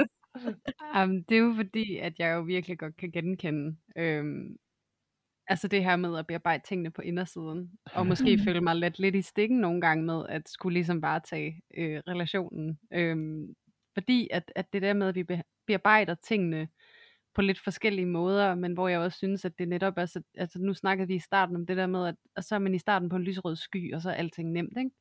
Mm. Og så mm. udvikler man sig sammen, og man, man, man har et forhold til hinanden, og man dedikerer sig til hinanden, og man ligesom siger ja til at så arbejde for det. Og så tager man jo det med, og så, så noget af det, som, altså sådan, jeg kan genkende det, men også på en god måde, fordi jeg også kan se, hvordan vi har flyttet os i det. Mm. Øhm, og hvordan vi bliver ved med at arbejde for det, øh, selvom vi bliver gentagende gange udfordret, fordi vi ligesom skal finde ud af at mødes i den måde, vi reagerer forskelligt på. Øhm, og det er jo egentlig bare, jeg tror, altså smilet kommer sig jo også af, hvor befriende det jo egentlig er, og det er også det, som hele den her podcast er til for. Altså det her med, hvor befriende det er at føle sig spejlet i noget herover, ja. Ja. som også kan være svært for os. Ikke? Og så kan vi sidde her og være transparente om det, og så puff, så bliver det lige pludselig lidt nemmere. Bare i det. Ja. Mm. Ikke? Og det. Og det er derfor, jeg bare sidder og smiler, fordi ja, det er sådan lidt forløsende. ja. Altså, jeg vil også bare lige hurtigt knytte en kommentar til, at jeg troede jo, at når man var blevet kærester, så var der ikke mere arbejde i det. det altså, det var vidderligt sådan, jeg troede, et forhold var. Ja. Og, øh, for- inden, inden jeg blev kæreste med Louise, Nå, men så øh, er der selvfølgelig et arbejde lige i starten, vi skal lige ind på hinanden og sådan nogle ting. Og så er det jo bare fedt derfra. Og så kommer Louise bare med øh, alle de ting, som jeg overhovedet slet ikke ved noget om, og vælter mig bagover, ikke også? Og jeg er bare sådan, okay, det er eddermame hårdt arbejde, det her. Det er nu arbejdet starter. Ja, og men også bare det, at man skal, man skal virkelig være committed øh, til en person, fordi at hvis du ikke er det, jamen så øh, kan det godt være, at du laver arbejdet, men, men det føles bare ikke ægte, vel? Så øh, Mm. ja, det, det kan godt være, det er bare mig, der er, øh, altså måske ikke har været særlig klog på, på forhold førhen, men, men jeg er sikker på, at der sidder andre derude også, der måske bare tænker, det er da dejligt nemt. Det, Ja. er, det, det er det ikke. Det er en kæmpe myte, den Ja. har Julie og jeg jo også snakket ind i Ja. utallige gange. Altså myten om at tro, at det bare kører på skinner af sig selv, ikke? Altså, jeg plejer altid at minde Julie om, når hun laver afsnit, og hun ikke ved, hvad hun skal snakke om, det er at, at huske nu på, at, at der er mange mennesker, som der ikke er, altså der stadigvæk er, er, er på begynderniveau. Ja. Og hvis de Mhm. kommer ind i, i jeres podcast nummer 99, og Ja. de øh, lytter til noget, hvor det, det er meget avanceret, så kan man godt, okay, jeg kan ikke finde ud af forhold overhovedet. Mm. Mm. Så, så at, at, at huske, at, at tage til mest en overvejelse, at, at mange folk, de stadig ikke står de steder, Ja. hvor at Ja. man godt kan have flyttet sig selv væk fra og have glemt. Så jeg, jeg er helt, helt enig med jer. Ja. Og øh, apropos myter, og øh, apropos at du lige sagde ordet committe, skat, Mhm. så har vi jo faktisk fået et spørgsmål ind fra en af vores kære lyttere, som spørger, om vi har et godt råd, eller om I to, der, dig og Jonan, har et godt råd til, hvordan at man får en fyr til at binde sig og vil en fremtid sammen. Og nu ser jeg myte, ikke? og det gør jeg, fordi at jeg har sådan en fornemmelse af, at der er en myte, der kører på, at mænd har en generel øh, sværhed i at committe sig til et parforhold. Ikke? Og øh, jeg har bare lyst til at sige, det kan vi simpelthen ikke generalisere på, for det er så individuelt. Ikke? Ej, jeg har lyst til at komme med noget statistik lige nu, ikke? som er Jamen, så så relevant. Om, så det skal altså, vi have. Man kan jo faktisk se altså på statistik, og nu kigger vi så på det lange forhold, ikke? men Mm. altså øh, størstedelen af dem, der går fra en partner øh, på lang sigt, det er faktisk kvinder. Ej, Så det er kvinderne, der går fra mændene, og ikke omvendt. Og så kan wow. vi jo snakke om, hvem der har svært ved at commit At sig, hvis man kigger på det med den, den brille. Øhm, Ja. Men så tror jeg måske, altså sådan, hvis man så vender bøtten rundt og siger i den indledende fase et parforhold, Mm. mm. så kan det jo godt være, at en mand er mindre tilbøjelig til at sige, ej, det kaster vi os lige ud over mor, far, børn og alt det der. Og der, der synes jeg Mm. jo også, altså sådan, inden vi sådan snakker videre om sådan vores egne anskuelser, så er det også vigtigt at understrege det der med, at man måske som kvinde også har en anden biologi, der understøtter i højere grad, at man gerne vil knytte bånd og stifte familie og alle de her ting, fordi der ligesom er en, en deadline, ikke? Jo. Ja, det var bare sådan en total øh, tørre nørde fact, jeg ikke lige Ej, kunne det var godt at selv, få så med. Tak, Julie. Det var øh, værdifuldt.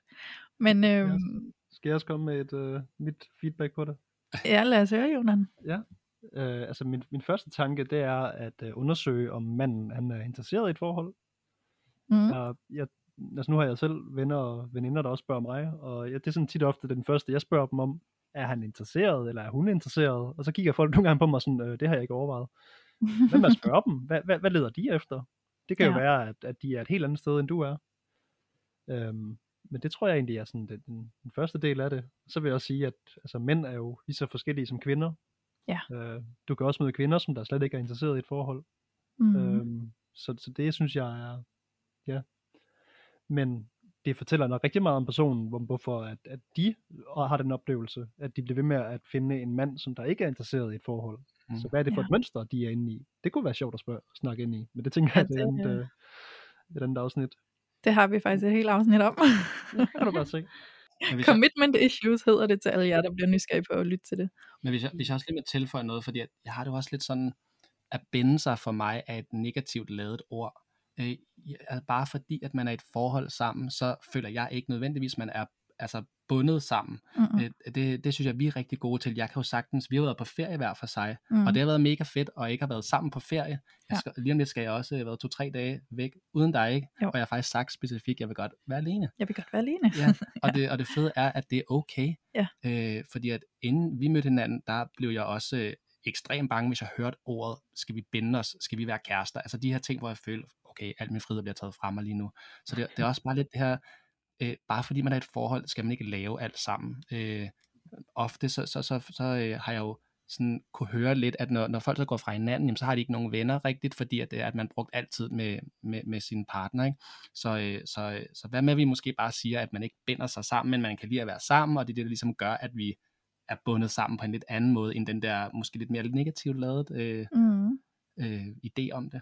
Ja, men du sagde noget rigtig fint i går, fordi i går, da vi lige var ude og gå en lille tur, der, øh, der tog vi faktisk lige det her ene spørgsmål op, fordi det er noget, vi har haft snakket om i begyndelsen af vores forhold. Fordi skat, det er jo, du har jo ikke altid haft det særlig fedt med det der at binde sig mm-hmm. og committe sig. Så vi snakkede lidt om, hvad der egentlig gjorde forskellen, da du lige Ja. pludselig kommer i det her forhold. Ja. Der sagde du noget ret fint. Og Kan du det- huske det? Nej, jeg kan ikke huske det. Jo. Jeg kan godt, jeg kan godt snakke om. Jeg tror, det er noget... Altså, det, det, det, jeg- det, jeg i hvert fald følte dengang med os to, det var, at vi klikker godt sammen, så jeg, mm. jeg tænker slet ikke over, om jeg har lyst til at binde mig til dig, fordi jeg har jo lyst til at, at være sammen med dig. Ja. Så, så hvis vi kalder det binde sig til en person, så ja, så vil jeg gerne bindes til dig. Ja. Men, men det er fordi, jeg godt kan lide at bruge tid med dig, og måske man også skal stille sig spørgsmålet, hvis det er, at når folk siger, skal vi binde os til hinanden, at man tænker sådan, åh, det ved jeg ikke rigtigt, så er det måske bare heller ikke helt øh, den relation, øh, du måske skal have til, til, til den person, i hvert fald lige nu. Mm. Øhm, så, så jeg tror bare for mit vedkommende, hvis jeg kan lide at bruge tid med en person, jamen så tænker jeg slet ikke over, om jeg binder mig til nogen, så, så er jeg jo sammen med dig, fordi jeg kan lide at bruge tid med dig. Ja. Og hvis det en dag stopper, jamen så er det der, hvor vi lige skal have øh, den, øh, den dybe snak måske. Ja, så synes jeg, det er fint, det du siger med, jeg har ikke noget, med at, jeg har ikke noget imod at binde mig, så længe jeg er fri. Nej, præcis. Ja. Og, og fordi man er et forhold, så er der jo ingen, der bestemmer over hinanden. Altså man må gøre, hvad man vil. Ja, øh, og, og det er vi faktisk rigtig gode til at gøre. Ja. Øhm, og, og det er jeg rigtig glad for, fordi jeg, det er sådan en relation, jeg gerne have. Altså jeg, jeg er et individ, og du er et individ, og så har vi jo så valgt at være sammen, fordi vi kan lide hinanden. Ikke? Jo. Øh, men vi er stadig to forskellige individer. Helt enig. Mm. Ja. Jeg kan se, hvor Julia og Jonan, de sidder og holder inde med eller. Nej, jeg, jeg er enig. Jeg ved ikke, så, så gemmer du noget? Nej, altså, altså det jo bliver jo, så bliver det bare sådan en glædelig gentagelse, ikke? Altså, hvis Ja. man kan sige det på den måde, altså vi har jo også lavet et afsnit om det her med at gå i symbioseforhold. Ja. Altså, hvor at, at man vælger hinanden til, fordi man føler nærmest alternativet er ubærligt, ikke? Altså, og så Mhm. tåler man hinanden og kaster sig hovedkuls ind i det. Ja. Hvor at, at det, altså det modsatte af det symbiotiske forhold, og jeg er altså ikke kemiekspert, men nu prøver jeg at kaste mig ud i det alligevel, men, men jeg Mhm. hørte en beskrive det sådan, at man skal date ligesom ædelgasser. Og det er Okay. jo fordi, at de har alle otte protoner i yderste skal, så de skal ikke forbinde sig til et andet øh, øh, element for at blive hele. Og jeg synes, det var sådan rigtig nørdet og meget fint sagt, øh, fordi det netop viser de her to selvstændige organismer, som er tæt på hinanden, fordi de godt kan lide det, men de er ikke livsnødvendigt afhængige af at være tæt på hinanden, for at de kan fungere. Fordi de Ja. ja. fungerer i sig selv. Ikke?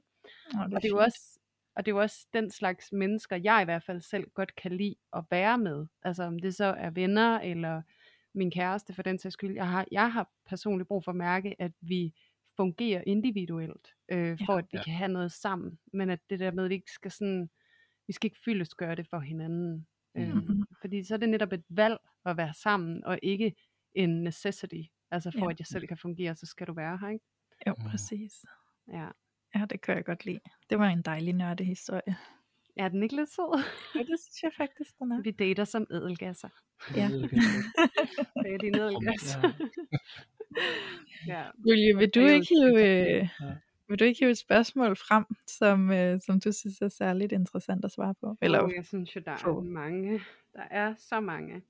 Ja. Øhm, men noget af det, som jeg tænker, der altså tit kan ske, når man sidder derude øh, og lytter med til sådan en podcast, som vores er, Mm. hvor man jo bliver fuldstændig bombarderet med alle mulige teorier og viden, og, og man sidder og tænker, ej, det gik bare lige i mit kridthus, og det vil jeg gerne dele med min partner.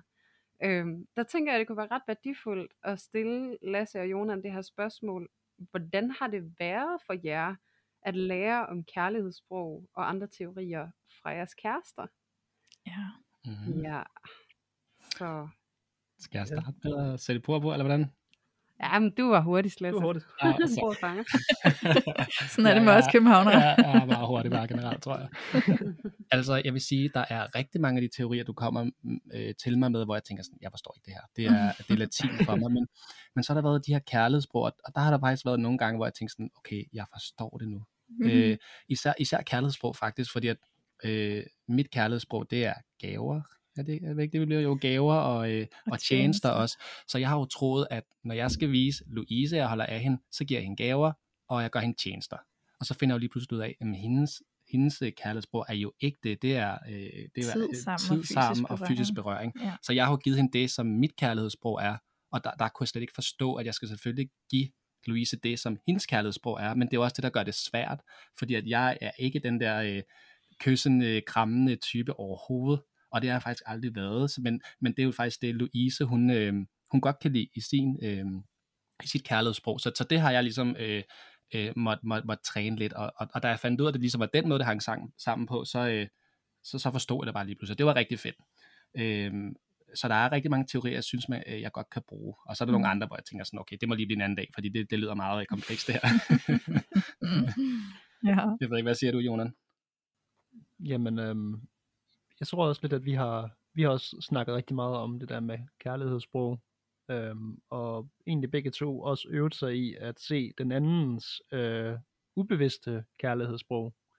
Fordi at en ting er jo, at hvis jeg går ind og snakker i julesprog, men en anden ting er jo, at når jeg siger noget fra mig selv af, så vil jeg jo have en tilbøjelighed til at gå over i mit kærlighedssprog. Ja. Så der, der vil, og og det, det, det er jo ikke kun den ene vej, det gælder jo også den anden vej, men hvad er det Julie hun gør, når hun gerne vil, vil, vil, vil vise mig, at hun holder af mig, uden at tænke over det. Dem kan man også fange. Øhm, Mm. Så den har, været, øh, den har været rigtig god for mig, i hvert fald, at øh, altså bare blive bevidst om det. Ja. Øhm, Jeg fik altså også-. Sådan... Nå, undskyld.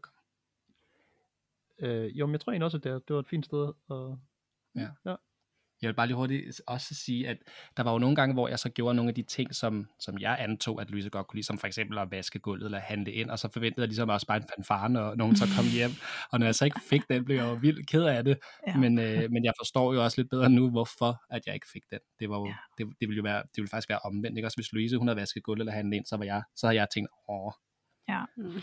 Altså, jeg har faktisk, øh, jeg har faktisk lyst til lige at dele et øh, helt konkret eksempel. Vil det være fint for jer? Mm. Mm. Øhm, på det, som Lasse lige snakker om. Fordi dengang, øh, jeg ved ikke, hvornår det har været, men det har i hvert fald været relativt i begyndelsen af vores forhold, der havde vi en, øh, vi havde haft en eller anden konflikt, øh, som vi lige helede lidt på. Og øh, så står jeg ude i køkkenet og skal finde mig et eller andet mad, og jeg kan faktisk mærke på Lasse, at han godt vil sådan øh, connect med mig igen ovenpå, at vi havde haft en konflikt. Og øh, så kommer han ud og spørger ind til, om ikke han skal lave noget mad til mig, om ikke han skal sørge for at koge noget pasta og lave et eller andet ud af det til mig og sådan. Og jeg var stadig lige der, hvor jeg var ikke sådan helt klar til at blive mødt, så jeg var sådan, nej, det, det, det behøver du ikke at gøre, og det er fint nok, og jeg skal nok selv gøre det. Og jeg tror egentlig også, der lå noget i mig, der tænkte sådan, nej, men det, det, det behøver han selvfølgelig ikke at tage på sig og skulle lave mad til mig. Det skal jeg nok selv klare. Så jeg følte jo faktisk, at det var en høflighed, og jeg sagde nej tak. Og så kunne jeg mærke på ham, at det, det blev han sgu ikke helt glad for, at jeg afviste.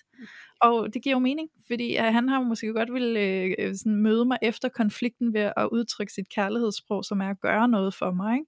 Og så afviser jeg det, og det kan jo måske lande i ham som en afvisning af at ville mødes igen efter konflikten. Så det er sådan, altså det der kærlighedssprog, det er virkelig interessant at få øje på nede i de der detaljer, og som du, Jonan, siger, det kan være meget ubevidst, ikke? Men det er så fint, for vi kan komme til at forstå hinanden meget bedre, når vi lige pludselig kan se, hvad det er, der faktisk sker mellem linjerne, som har med vores kærlighedssprog at gøre i afdelinger, hvor vi måske ikke lige havde set, det faktisk er vores kærlighedssprog, der er på spil, ikke? Lige præcis. Ja, jeg synes, det er et rigtig fint eksempel, Louise. Og jeg kan også godt genkende det, altså så bare med, med, med vores sprog, og hvordan det her med, at man kan komme til at afvise hinanden, eller måske ikke rigtig møde hinanden der, hvor man egentlig gerne vil. Ja. Øhm, og så tænker jeg egentlig bare sådan, for måske at runde det her spørgsmål af, at, at altså, jeg kan godt tænke mig bare sådan, øhm, sådan en kort sådan udtalelse omkring, hvordan har det været for dig? Altså sådan, en ting er sådan at lære om kærlighedssprog, men sådan generelt det her med, at, at øh, Louise og jeg jo kommer og præsenterer jer øh, for de her ting, vi arbejder med. Sådan, også for de lyttere, der sidder derude, som netop hele tiden får hver mandag noget nyt i ørerne, som de kan arbejde med, og som måske også gerne sådan vil øh, give det videre, eller tage det med ind i deres parforhold, øh, så tænker jeg, at jeres oplevelse af, hvordan det er at blive mødt med de her ting, kan være værdifuld at høre. Øhm, så hvordan har det været, hvis jeg skal starte med dig, Jonan, øh, for dig, at jeg kommer med alle de her øh, fantastiske, efter min overbevisning, påfund, jeg synes, vi skal beskæftige os med i vores parforhold. Kan du ikke prøve at sætte nogle ord på det? Det er ikke altid, jeg synes, det er lige sjovt. øhm, jeg, altså, jeg kan godt nogle gange øh, være øh, mentalt øh, så træt, at jeg ikke lige er klar til at få, øh, og det har ikke noget med, om det er, er sådan noget her, det er bare, jeg er ikke lige klar til at få nyt input, jeg har nok egentlig brug for at, at koble fra, og så skal man til at lære et nyt koncept, og det er sådan, jeg har ikke lyst til at lære et nyt koncept lige nu. det, det, det kan jeg godt have nogle gange. Øhm, mm. Og øh, jeg kan godt forstå, at nu har jeg også, altså jeg har nogle flere gange spurgt om, hvordan øh, viser man en, eller lærer man en mand at øh, gå ind i det her og sådan noget, hvor at, jeg siger, det, det, kan, det kan også godt være svært. Øhm, og det kan også være svært med, med kvinder. Nu har jeg også prøvet at forklare veninder om det. Det er heller ikke altid lige, at det sådan går, går, går så godt ind. Øhm, men alt i alt, øh, når man så har, altså der er også tidspunkter, hvor det faktisk er spændende, og, og hvor vi sidder og leger med det. Og det er nok noget af det, som vi, vi har, har nyt at, at arbejde med, det er jo at, at sidde og, og filosofere ind i, i de enkelte ting, og så bygger man noget sammen der. Det, øh, det synes jeg, det er, det er spændende. Mm. Men det, øh, det, det er ikke altid, at det bliver taget godt imod for mig. Jeg kan godt være en gammel øh, knæven mand, bliver jeg vist refereret til nogle gange. Gammel surmand. Gammel, undskyld. undskyld. Det er det, Julie plejer at kalde det. Ja, Ja, altså, jeg er meget enig faktisk, fordi det, der kan virkelig godt være tidspunkter, hvor jeg bare slet ikke har, har overskud til at høre på de her nye teorier. Men jeg kan faktisk huske en gang, tror jeg, at øhm, vi legede lidt med, at hvis vi diskuterede, så skulle vi holde i hånden samtidig. Ja. Og altså, jeg, altså, jeg havde bare lyst til at kaste ud af vinduet, for jeg var sådan jeg magter ikke at holde dig i hånden, imens jeg også er sur på dig. Og det, igen, det var, det var faktisk lidt ligesom, når jeg ikke kunne få ordene ud af munden. Det var bare sådan med mit kropssprog i stedet for sådan, her har du så min slatten hånd, ikke? Ja. Men det, det virkede faktisk ret, øh, jeg tror, vi gjorde det et par enkelte gange, også, men, Ja. men det virkede faktisk øh, sindssygt godt, fordi at vi kunne ikke være sure på hinanden, når vi holdt hinanden i hånden, samtidig Mm. med, at vi også råbte lidt af hinanden. Ja. Øhm, så, øhm, så jeg vil sige, det, jeg, jeg synes, jeg er blevet bedre til at imødekomme, når det er, at du har øh, nogle nye teorier, eller du, et eller andet, ja. som, som vi lige skal, skal teste, men, men det kan altså også godt være nogle gange, man lige siger, øh, ikke lige nu, skat. Jamen er det ikke også ligesom Jonan siger, det kommer lige an på, hvad for en ben man Ja, står på den dag. bestemt, Ikke? Nogle gange er man lidt mere modtagelig, og andre Ja. gange så er man bare sådan en smut pomfrit. Ikke Ja, lige nu, ikke? Altså. Eller vil du med til det her spændende foredrag om et eller andet? Nej, jeg vil gerne høre øh, referaten, når du kommer hjem. Ja. Min, Ja. Ja. min erfaring er, at når jeg fortæller min kæreste om noget teknisk, jeg synes er vildt spændende, og hun så Mm. sidder og ruller øjnene med mig, så er jeg sådan, nå, det er cirka sådan, jeg reagerer, når Ja. hun kommer med, med de her Præcis. systemer til mig. Ja. Og jeg synes, det er rigtig fint, du siger det, skat. For jeg skulle lige til at sige det, også fordi du, du går meget op i træning og kost og sådan nogle ting, og, og bliver også meget begejstret, når du finder noget, der virker godt for dig, og så vil du rigtig gerne komme og fortælle mig det. Og det er jo, mm. og det er jo så fint sagt, fordi det netop, altså, det der med, at man skal måske ikke gøre personlig udvikling mere komplekst eller overvældende, end det egentlig er, fordi Mm. det er ligesom så meget andet en interesse, eller noget, man, man gerne vil dyrke, fordi det er rart for en at gøre, ligesom motion kan være, ikke? Ja. Ja. Og man gerne vil dele det med sin partner, men man jo også skal være, altså jeg tror det vi skal tage ud af det der med, hvor, hvor opmærksom man også skal være på, at man ikke kommer til at trække en fix idé ned over hovedet på en anden. Øh, altså ligesom at sige, nu skal vi begynde at snakke om kærlighedssprog og holde en aften hver uge, det, og ens partner måske kommer og siger, at nu vil jeg have, at vi begynder at spise vegansk hver dag. Mm. Øh, fordi det har jeg fundet på, at vi skal. Ikke? Altså sådan, så det der med at sætte det i perspektiv, at man har den nænsomhed og forståelse for, at, det ikke nødvend- at ens partner ikke nødvendigvis har den samme begejstring. Øhm, Mm. Og at det faktisk er okay. Ja. Men hvis jeg, hvis jeg også bare lige hurtigt må give et råd til, nu er der sikkert også mænd, der lytter med her, ikke? Mm. Øh, jeg, jeg tror, jeg kunne godt nogle gange have tendens til at være sådan meget afvisende for, når der skal ske noget nyt i forhold til, hvad, hvad jeg skal lære af selvudvikling. Men prøv lige at give det en chance nogle gange, fordi jeg har det også lidt sådan, at øh, der er rigtig mange konflikter, vi undgår, fordi at vi har sat os ned og snakket om nogle forskellige ting. Og øh, det har også gjort vores liv, eller i hvert fald mit liv, en del nemmere i, i, i forskellige henseender. Så, så nogle gange vil jeg også bare lige opfordre til, prøv lige at, at, at, at tage snakken og lige implementere nogle af de her ting. Det behøver ikke være særlig meget, for det kan faktisk godt give rigtig meget på den lange bane, og der er rigtig mange dumme tanker, man ikke får, når det er, at I lige har sat jer ned sammen og, og snakket nogle specifikke ting gennem, eller teorier, hvad det nu måtte være. Ja, Præcis. tak skal for det. Ja, lidt reklame herfra. Ja. det synes jeg var ret fint. Hvad hedder det? øhm, Altså, vi har jo fået en, en blanding af spørgsmål, der er sjove og lidt mere seriøse og sådan, ikke?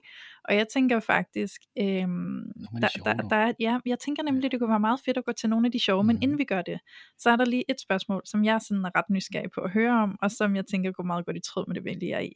Og det er, at der er nogen, der spørger sådan til Jonan og til Lasse, er podcasten, som Julia og jeg har, er den en gave for jeres forhold? Eller kan I godt komme til at føle jer udstillet? Eller kan det være sådan grænseoverskridende? Altså, nu starter jeg så. Mm. Øhm, jeg synes, at den er, det er en gave. Øhm, Mhm. jeg, øh, jeg lytter til nogle af afsnittene, jeg lytter ikke altid til dem, men jeg får altid sådan en, øh, jeg, jeg bliver altid sparet med op til et afsnit, og, øh, Ja. Og så nogle gange også øh, bagefter, hvordan det er gået og så videre. Og jeg oplever, at Julie, hun jo ligesom får øh, kørt øh, emner igennem igen, så tit og ofte, så kommer hun hen til mig, og så siger hun egentlig sådan, jeg har faktisk fundet ud af, af det her, eller jeg har, altså, så det, man, man arbejder jo med det, og det gør jo også, at, at, øh, at hun får nye perspektiver på det, og inviterer jo til, at jeg skal gøre det samme. Ja. For det, øh, altså, der er jo ikke noget mere inspirerende i at, at have lyst til at udvikle sig i sit parforhold, end at se, at ens kæreste også gør det. det Ja. øh, så, så får man selv sådan, okay, så, så du går rent faktisk rundt og tænker over vores konflikt, og du sætter dig ind i, hvorfor jeg var et røvehul der. Øhm, det kunne være, at jeg måske også skulle gøre det samme. Mm. Øhm, det er også måske et tip til de kvinder, der undrer sig over, eller der vil have mænd til at øh, øh, lære de her ting, at, at det er helt sikkert det, det sted, man kan, man kan komme længst til at starte med, det er, det ved, ved, ved at prøve på at gøre det selv. Det er svært, men det er i hvert fald noget af det, som der, har, der hjælper mig. Så vil jeg også bare sige, sådan stoltheden for mig er også det, jeg sådan ofte skal smide. Okay, nu prøver jeg lige at pille alt det her fra, øh, alle de her tanker, jeg har om, at det må man ikke, eller det kan man ikke, eller åh, jeg vil ikke vise øh, mine følelser, eller den stil. Det har, det har været en gave for mig, ved at sige, at I har lavet den her podcast. Øh, jeg lytter jo faktisk ikke rigtig til afsnittene, fordi at jeg, jeg får rigtig meget ud af at, øh, at tale med Louise op til, og også efter. Øh, Mm. Louise er rigtig god til at dele ud af alle de ting, som, som hun erfarer i, i podcasten, og så derfor har, føler jeg ikke rigtig, at jeg har et, et behov for at høre afsnit, fordi jeg rent faktisk er med på, på sidelinjen, og jeg har det sådan lidt, jeg vil, jeg, Louise må stort set fortælle om alting i vores forhold, fordi at øhm, det vi kan give videre, øh, kan jo også gøre, at andre øh, ligesom får et, et bedre forhold, et mere kraftfuldt forhold. Øhm, jeg, jeg synes jo, det er fedt, når der I får beskeder fra lyttere, der bare øh, fortæller jer, at I har reddet vores forhold, eller vi, har, vi kan snakke meget bedre sammen. Øhm, det er da sindssygt vildt, at man øh, kan lave en podcast, der ligesom kan gøre det.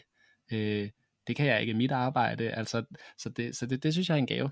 Øh, Ja. ikke kun for os, men også for rigtig mange andre mennesker.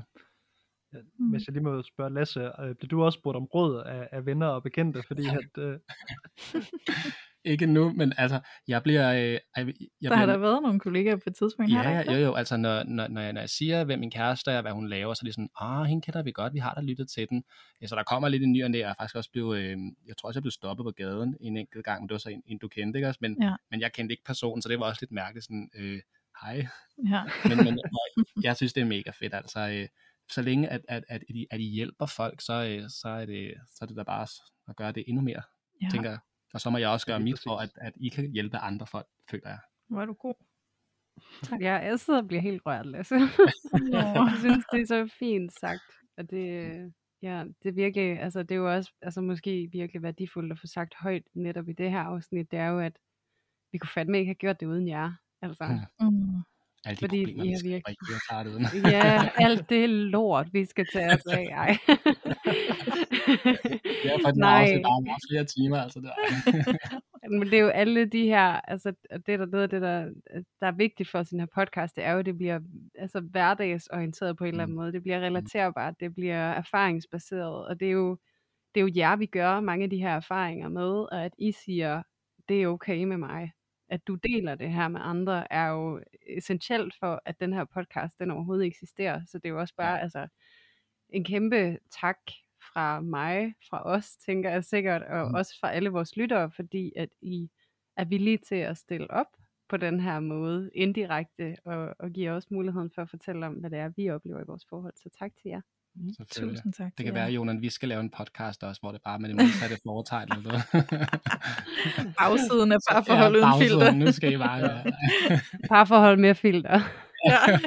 Hashtag, jeg vil have filteret tilbage på mit parforhold. Ja. ja. Åh, hvordan går det hos dig? Det går fint. Det gør det også Ja, dig. det. Ja. Nå, det var godt. Okay, hej. Det bliver nogle meget korte også, ja. afsnit. Ja. Nå, men øh, fodbold. Ja, det er der også nogen, der laver podcast om. Ja. Men jeg tænker, hvis vi lige skal hive lidt fat i, i et af de spørgsmål, som måske går på den lidt, øh, lidt lettere og lidt sjovere tangent. Og jeg vil spørge Jonan, fordi vi har fået et spørgsmål ind fra vores kære lytter i en afdeling, der er i det lidt mere sjov, og det er nemlig, hvad er det sjoveste minde, du kan komme i tanke om, at du har sammen med Julie? Så øh, lad os lige starte over hos jer og høre, hvad det sjoveste minde er. Ja, mit sjoveste minde med Julie. Jamen, øhm, både mig og Julie kan godt lide at gå i byen og danse Mm. og få noget at drikke. Og øh, vi, er, vi er meget socialt anlagte på den øh, konto. Der er nok et par gange, hvor at, at vi har været lidt for socialt anlagte. og så øh, har øh, altså, er der måske en, der har fået lidt, lidt for meget drik. Så de her byture, når vi skal, når vi skal hjem derfra igen, så, øh, så kan det godt blive øh, en, en interessant øh, øh, tur. Så, så der har jeg da et par, øh, der har jeg da et par Jeg kan øh, mærke, at du er nervøs for at gå i detaljer. Ja, ja, ved, ja, at jeg, jeg ved ikke lige, hvor langt dig. ned, jeg skal... Jamen, der, der er vist noget med at, med at, at bære en halvdel af vejen, og, og, og lidt andre ting. Ja. Så det, så det, det, det kan jeg godt lide at drille Julie med. Ja. Øh, men, men jeg, jeg ved så også, at Julie har en lidt lignende historie, hun øh, godt kan drille mig med. Ja. Desværre, så jeg har ikke sådan helt hælde på den. Nej. Ah, det er derfor, du holder lidt igen. Jamen, og jeg tror egentlig, at grunden til, at det faldt på de her historier, altså fordi et eller andet sted, så har vi sådan mange øh, år sammen, også som venner, og vi har jo et væld af sjove minder, men jeg tror, som, altså Jonas og jeg vi snakket om, vi har også lidt sådan en humor, hvor vi går og prikker lidt til hinanden. Ja. Så de der, hvor man er lidt ekstra sårbar måske, og hvor det har været lidt ekstra pinligt, det er sådan dem, der bliver aller sjovest. Men det er jo også sådan en, at man bliver, så, så bliver vi lidt forsigtige om at så påtale det sådan lidt for direkte, fordi vi godt ved, at den anden står fuldstændig i det lunsving, for så at blive kastet under bussen bagefter. Ja, det er præcis. Så det kan godt være, at det ikke bliver mere specifikt end det. Ja, det kan godt være, det... øh, Men vi kan godt begge to lige sådan noget falde på røven humor. Mm. Så, så Ja, jo. vi er enormt primitive på den måde. Ja, faktisk. ja, det, Det er kan jeg altså også godt lide. Sådan noget. Ja. Ja. Så, så, så vi kan jo prøve at være lidt smooth lige nu, og så kan vi jo faktisk lade den ligge der, og så prøve at kaste den over til jer. Okay. Altså, jeg, jeg ved ikke, da du spurgte mig om det tidligere i dag, der fik jeg sådan, jeg har bare lyst til at fortælle en historie fra, da vi var ude at rejse. Ja. Fordi vi elsker at rejse, og, Ja. ja. Og der var sådan et specifikt sted her, vi var i Dubai. Mhm. Og, øhm, og, så, og der var det rigtig varmt, vi kom i sådan en højtid, hvor det var sindssygt varmt. Ja. Og øh, vi ville gerne ned på stranden, og der skal man da gå i barter. Og øh, det er sådan noget, Mm. hvad det, 45 grader varmt, og vi kan dårligt nok gå på stranden, fordi det er slet ikke til at holde ud. Og, øh, og øh, vi beslutter os så for at gå tilbage til bilen, og har stadig de her bare tær. Og øh, af en eller anden mærkelig årsag, så synes de, at øh, der skal der være noget marmorgulv her på stranden. Nej, det er ikke marmor, for marmor nedkøler. Det var sådan noget Nå, glaseret det er sådan noget sten. glaseret, ja. Ja. Vi kom i hvert fald ud på det her øh, øh, gulv, og øh, det brænder for hårdt på vores fødder. Ja. Øhm, og, og det er bare sådan typisk også, Louise vælger at løbe til højre, og jeg vælger at løbe til venstre. og jeg tror, jeg sætter mig ned på numsen, indtil det begynder at brænde, og Louise hun er bare stukket af ind i et eller andet parkeringshus. jeg sidder der på numsen og prøver at sådan finde ud af, hvornår kan jeg gå videre her, og når jeg så endelig gør det, så brænder mine fødder bare. Det er bare Louise- dig selv først. Ja, Louise hun er bare væk. så jeg tror, det var sådan rigtig, okay. Vi ses, der er bare ingen, der har hinandens ryg her. Men så ved vi jo også, hvordan vi vil klare det i en uh, zombie apocalypse, apocalypse, Apocalypse, som der ja. også var en, der spurgte om. Ja. vi har Altså- faktisk fået spørgsmålet fra en af lytterne. Hvordan vil I klare jer i sådan en zombie apocalypse? altså, du Det ved vil, vi nu, skat. Du vil løbe rundt, øh, og bare sådan slet ikke vide, hvad du skal gøre, tror jeg. Ja, det kan være. Sådan, sådan Eller, og du ville sætte dig ned på jeg bare sætte mig ned. Jeg tror, det er meget sådan, okay, vi gør sådan her. Men så bliver du slægt. Det siger Ja. jeg bare. Ja, det kan være. Jeg er løbet, du er blevet slægt. Du løber bare skrigende rundt. Hvordan vil I to klare det under sådan en uh, zombie apocalypse? Altså, jeg tror, at jeg vil øh, klare det formidabelt godt. Ja. Øhm, jeg, jeg, jeg er fan af genren, og det er faktisk en af de få øh, filmgenre, som øh, Julie ikke rigtig gider at se med på. Så jeg er faktisk lidt bekymret for Julies øh, øh, evne til at kunne øh, hånd- håndtere lige præcis den situation. Nej, nej, nej, nej, men hun er slet ikke sådan, hun er slet ikke, øh, altså, hun har slet ikke forberedt sig på, hvad det er, der kommer til at ske, og hvilke udfordringer vi får, og, og Kan hvilke vi køretøjer vi skal Altså. Jonas, vi to mødes, og så kan Julie og, og Louise tage for sig selv. Survivor for Ej. jeg er altså nødt til at sige, at jeg føler mig ret confident i en øh, eventuel zombie apocalypse. Wow. Og det, um, nu, nu må jeg lige, nu roser jeg lige mig jeg, selv. jeg, jeg, jeg, jeg pointerer lige en ting, før hun fortsætter. Det er mig, der stadig ikke smider æderkopperne ud herhjemme. Okay. Fortsæt. Du er så træls at sidde tæt på lige nu. Men øh, det må jeg affinde mig med. Og så vil jeg lige fortsætte. Forsøg at rose mig selv og sige, at øh, i meget, meget pressede situationer, og dem har jeg jo stået i nogle gange gennem mit liv af forskellige årsager, men der er jeg altså ret god til at holde hovedet koldt og, Mm. og handle og blive meget praktisk anlagt. Og det er faktisk sådan, jeg agerer, når jeg bliver mest presset, det er, at jeg begynder at blive praktisk og logisk tænkende. Ja. Øhm, så det der med at slå følelserne fra, og så bare begynde at, at gøre noget, og prøve at regne den ud, det, det ligger mig meget naturligt. Og så, og så tænker jeg, at det kombineret med Jonan, som er, øhm, nu sagde du det også lige kort, skat, altså du er tidligere øh, øh, dørmand og kampsportsmand, og, og din far er også tid, tidligere elitesoldat, og du er nok lidt opdraget på en sådan måde, at man bliver sådan lidt øh, som de der figurer, der er i de der zombiefilm, hvor man bliver sådan lidt kold i røven og går rundt med et baseballbat og, øh, og banker hovedet af. Altså det er fuldstændig en antagelse lige nu, men det er sådan, jeg forestiller mig dig. Og det kan du så få lov at forsvare. Jamen, jeg tror egentlig, at, at mest, at det der gør, at jeg, kan- jeg nemt vil overleve, det er måske også, at jeg er, øh, har været vindmølletekniker, øh, så jeg kan finde ud af at få strøm. Og, Du kan finde ud af at komme op i en vindmølle, der kan de ikke komme op efter. Jamen, den ene del af det, den anden del af det er også, at jeg kan finde ud af at skaffe strøm. Mm. Også når der ikke er kraftværker, der virker længere. Okay, vi kommer over Øhm, til jer. Ja. ja. Ja, I kommer over til os. Ja, så, kan Ja. I, så, så, så, så, så kan I se zombiefilm sammen med os i, i den her Må, situation. må der. vi bo i jeres lejr? Nå, Ja, ja, ja, det må I gerne. Det er nok bare kun mig, der kommer. Der er Louise væk derfra. jeg er løbet. Hun- Hun gemmer sig nede i parkeringskælder. Ja. Ja. Mm. Ja. Hvad med, hvad med jer? Jamen altså, jeg, altså, ja, det ved jeg ikke. Altså, jeg vil sige det sådan her, at øh, jeg tror hurtigere, jeg går i øh, sådan noget stress-mode, øh, mode, hvor jeg bare øh, altså bliver dybt bekymret og stresset og øh, ja, taber hovedet nok lidt, ikke? Øh, Jeg, jeg kan faktisk godt, øh, jeg ligger øh, ja, ja til det du siger, øh, Julie, fordi jeg bliver faktisk også meget praktisk anlagt, Ja. ja. hvis jeg røver ud i de der øh, katastrofe øh, Ja. situationer, eller i hvert fald hvad jeg føler er katastrofesituationer, så er det meget, okay, vi gør sådan her, og nu skal Ja. ja. vi gøre sådan der, Ja. ligesom om det hele bare står mega klart. Jamen, ja, og det er jo faktisk ret interessant, fordi at øh, for halvanden måneds tid siden, der flyttede vi fra den lejlighed, vi boede i. Nå ja. Øhm, og så kommer der jo sådan nogle øh, øh, pedelmænd, eller hvad de hedder, der lige skal lave fraflytning, fraflytningssyn, og lige skal tjekke, at vi har malet og gjort det hele pænt. Ikke? Øhm, og vi har en lille kat, og så er der sådan et teknikskab inde i øh, kontorrummet. Øhm, og det her teknikskab er sådan en, en, en hel øh, øh, skabslåge nærmest, man kan åbne, som hvor der er et rum inden med en masse rør og en masse alt muligt gøjl, en kat helst ikke skal ind til. Og der er også ret dybt, så vi havde egentlig set allerede på forhånd, at vores kat skal selvfølgelig ikke derind, for så bliver det sygt svært at få ham ud. Ikke? Øhm, og vores kat har af en eller anden årsag, så i den sidste uge op til vi skal flytte, da vi ligesom har rykket nogle møbler rundt og sådan noget, så har han sådan fået fornemmelsen af, at der er et skab der, og så han vil jo gerne ind og snuse bag lågen. Ikke? Så i en hel uge op til fraflytning, der har vores kat altså gået og miavet foran den der låge. Han vil så gerne derind. Så da de her mænd kommer og skal lave fraflytningssyn, så gør vi altså opmærksom på det, for han går stadig og miaver. Vi siger, at det er fordi, han vil ind i teknikskabet, det skal han ikke, og hvis I skal derind, så sig lige til, fordi så kan vi lige tage ham op i favnen og holde ham, så han ikke hopper derind.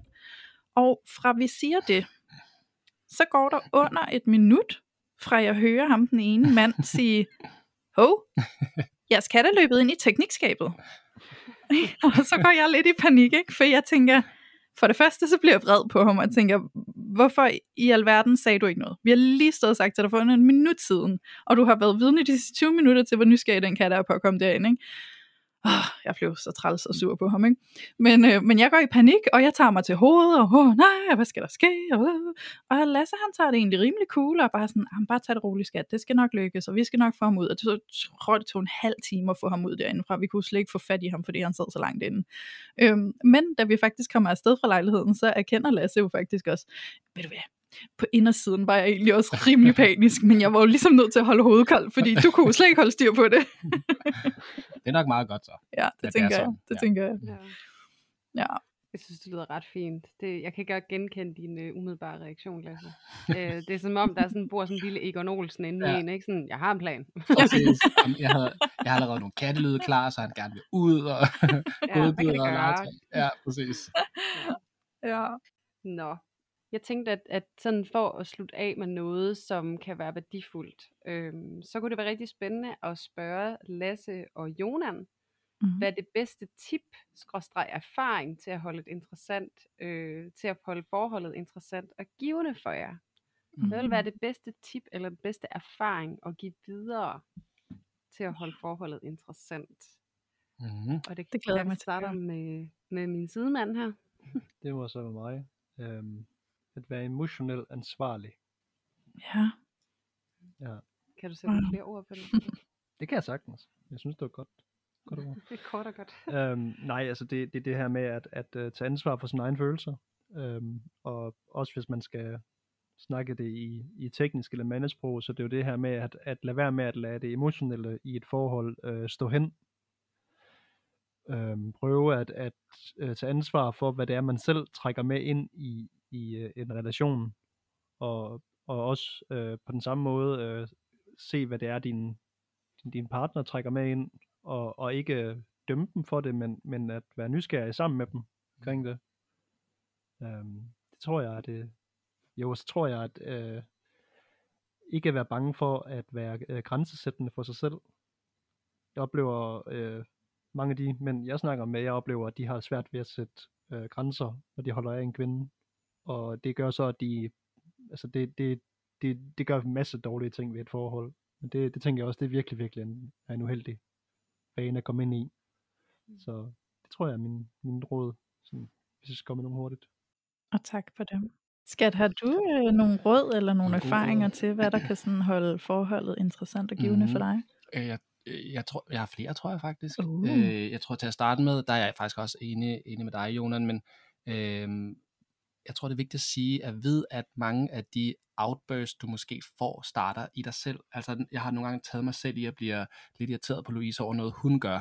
Og så finder jeg senere ud af, efter Louise ligesom har talt med mig, at det er jo faktisk, fordi jeg selv er irriteret over et eller andet.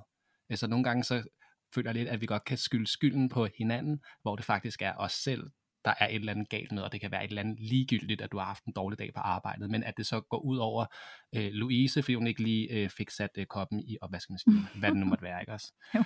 Øhm, og så vil jeg også sige, at øh, vi har lært at snakke om de ting, der ikke er særlig sjove. Nogle gange så har vi de her snakke sådan, okay, er vi stadig gode for hinanden? Lad os lige snakke om det. Mm. Hvor når jeg fortæller det til mine venner, så er de sådan, ej, man kan da ikke have sådan en snak, om man stadig skal være sammen. Det, hvordan kan I tale om det? Øh, jamen, det er da meget normalt. Hvis det er, vi øh, ikke synes, vi er et godt øh, match mere, jamen så, øh, så skal vi se på, hvad gør vi ved det? Øh, så jeg tror, det her med at adressere de katastrofetanker, der nogle gange kan være i et forhold, fordi får man dem ikke sagt, så går de bare og bygger sig op, og til sidst så eksploderer øh, man. Det har jeg selv gjort i, i, førhen i mit liv, og det har jeg ikke øh, haft særlig meget succes med i forhold til de relationer, jeg så har, har skabt vel. Mm. Og så tror jeg bare, at husk, at, at bare fordi man er et forhold, så er man altså ikke bundet til hinanden. Øh, det er vigtigt, at man, øh, nu er jeg også meget sådan individu- individualistisk, ikke også? Jeg Mm. rigtig godt lide min egen tid også, men, men det er bare vigtigt at vide, at når jeg er i et forhold, så er det altså ikke, øh, så, så, I, så er I ikke kædet sammen. Øh, I, altså, I har ikke en snor omkring benene og skal gøre det sammen hele tiden. Øh, det er faktisk ret sjovt at rejse selv, det er også sjovt at tage til foredrag selv, det er sjovt at gøre en masse ting selv, så jeg tror, det er sådan umiddelbart det, jeg har lært indtil videre. Ja. Mm. Jeg, jeg må jo stemme i at sige, at uh, særligt det der med at ture og adressere de svære ting, altså de der katastrofetanker, der kan være, har man en dårlig periode i parforholdet, så kan man jo nemt gå rundt og tænke, åh, passer vi overhovedet sammen, eller kommer det her til at fungere, eller hvad skal der ske, ikke? Og det der med at ture og sige det til hinanden, og kigge hinanden i øjnene og anerkende, vi kan sgu begge to godt mærke, at der har været en periode, der har været svær. Hvad er det, der foregår? Og øh, hvad har vi brug for, og er vi overhovedet gode for hinanden i det lange løb? Øh, og hvis man beslutter sig for, jamen det kan vi godt være, jamen så kan man finde ud af, hvordan det skal se ud. Ikke? Og det nogle gange på bagsiden af at have kigget hinanden i øjnene og ture og adressere de ting, Mm. så synes jeg faktisk, der tænder en ny ild lige der. Bare lige hurtigt sige også, at, Mm. at et, et parforhold kan ikke altid være en fest. Altså der, der er også nogle gange perioder i vores Mm. øh, relation, hvor at, det er sgu ikke særlig fedt det her. Altså det er ikke lige her, hvor at, øh, jeg kigger på dig og bare tænker, wow, jeg er bare sindssygt hammerende fælles skitter. Altså, og det er okay. Mm. Altså øh, så længe at, øh, at vi ikke øh, vil skilles på samme tid, var jeg lige ved at sige, Ja. så, så er det okay det her, ikke? Så man Ja. kan snakke sig ud af, ud af meget, ikke? Helt sikkert. Øhm, så, så bare vide, at det er altså okay, hvis man har en periode, hvor man tænker sådan, det er sgu ikke lige nu, øh, det sner. Ja, Det, det er helt fair. præcis. Det svinger. Mm. Og sådan er det jo. Ja. Og det gør det nemlig. Altså, Ja. når du siger det der, Lasse, så kommer jeg også til at tænke på, på de gange, hvor Jonan han har sagt til mig øh, direkte, at øh, jeg er sgu billigt til salg, ikke? Mm. øhm, og det er jo også det der med, at, at øhm, og så bliver det jo sagt med lethed i stemmen, og det bliver egentlig også sagt nogle gange på bagkant af en hård periode, ikke? Der var du Ja. sgu lidt til, altså billigt til salg, ikke? Fordi Ja. det var godt nok. Og så det der med, at, at noget jeg også tror, jeg godt kunne tænke mig at, at spæde i med, det er at lade være med at tage det personligt. Mm. Øhm, når din partner ikke lige viser dig al den affection eller øh, omsorg, eller hvad det er, du måtte have brug for i en periode. Men, men husk, at du stadigvæk er værdifuld, og at det er din partner også, og mm. at der er et element af, at I ikke kan mødes lige nu. Ja. Så det er også det der med, at man ikke gør hinanden til problemet. Ja. Øh, men at man ser problemet som det, der er inde imellem os, men at det ikke er noget, der er, hvad kan man sige, reflekteret af den anden i sig selv. Ja, helt enig. Meget enig. Øjnene på bolden. Ja, præcis. Absolut. Mm. Okay, så vi har, øh, altså jeg vil sige det sådan her, vi har modtaget så mange spørgsmål, og jeg vil faktisk være helt ærlig at sige, at jeg vil faktisk ønske, at vi kunne have nået dem alle sammen, for jeg synes, de alle sammen har været top gode. Men Julie, har du et sidste spørgsmål, du øh, brænder for at få med her, eller er vi der, hvor vi faktisk har, øh, har rundet det, vi skal runde? Mm, nu sidder jeg jo lige og kigger ned over dem, Louise, og det, gør, ja. det, det kan jeg se, det gør Jonan også. Og imens I lige sidder og kigger, så kunne jeg lige knytte en kommentar til noget, jeg registrerede i vores spørgsmål. Jeg kunne nemlig se, at der i nogle af spørgsmålene var en tendens til at generalisere på kønnet. Øhm, og gå ud fra, at øh, sådan, altså spørgsmålets tone kunne godt være, hvordan får man mænd til at snakke om deres følelser. Og der er det bare vigtigt for mig virkelig at pointere det her med, at mænd er altså lige så individuelle som alle os andre. Øhm, så lige således som du sikkert ikke selv øh, tænker, at alle kvinder øh, er på samme måde som dig, eller at du er ligesom alle andre kvinder, men at du også kan have nogle forskellige holdninger eller meninger, eller måder, måder du kan lide ting, eller måder du kan lære at åbne dig op på, så er det altså på den samme måde for mænd. Så hvis du har en tendens til at tænke generaliserende og putte alle mænd i den samme kasse, så vil jeg invitere dig til at åbne op for, at de er meget individuelle, så det der gælder for den ene mand, gælder altså ikke for den anden mand. Og, øh, og derfor så vil det heller ikke være repræsentativt for Jonan og Lasse at skulle sidde og svare på mænds vegne, men at de kan svare på deres egne vegne, ikke? fordi vi er altså bare individuelle væsener alle sammen. Ja, og jeg, jeg stemmer 100% i Louise, men jeg har også lyst til at knytte en kommentar. Øhm, mm. Og jeg har det jo ligesom dig egentlig langt hen ad vejen, det her med, at vi kan og vi må ikke generalisere, sådan ser jeg det i hvert fald, fordi jeg måske i et eller andet henseende ser det som værende usagligt. Øhm, men samtidig så er jeg også antropolog, øhm, mm. og der arbejder vi, arbejder vi jo også med nogle kulturelle tendenser, Helt som man jo så kan se har et output i forhold til de mennesker, som indgår i et samfund. Ja. Og der kan man jo se i forhold til nogle opdragelsesstrukturer, øh, hvor der er nogle forskelle på mænd og kvinder, hvor kvinder er mere opdraget til, at følelser er okay, samtaler om følelser er okay, og det her med at, at, at tænke i relationer og omsorg, det, skal, det må du gerne. Og der har det altså været noget andet for mænd, så på den måde kan man godt øh, lave en grov generalisering, og så sige, at vi har forskellige afsæt, hvor at vi som gruppe, øh, som mandegruppe og som kvindegruppe, godt kan have nogle forskellige øh, tendenser. Og, og så vil jeg våge mig til øh, at komme med et råd, sådan, bare lige for at prøve at imødekomme nogle af de her, hvordan snakker man med jeres mand og sådan noget. Øh, jeg tror egentlig, at øh, fordi vi er så dygtige til det som kvinder, hvis vi skal tale ud fra det fænomen med, at kvinder er mere opdraget til det end mænd, så noget af det, som vi kunne blive bedre til, det er at være mere nysgerrige på dem, og selv måske blive mindre talende. Øhm, ja. Fordi vi netop er så villige og dygtige til at tale om vores indre univers. Ja.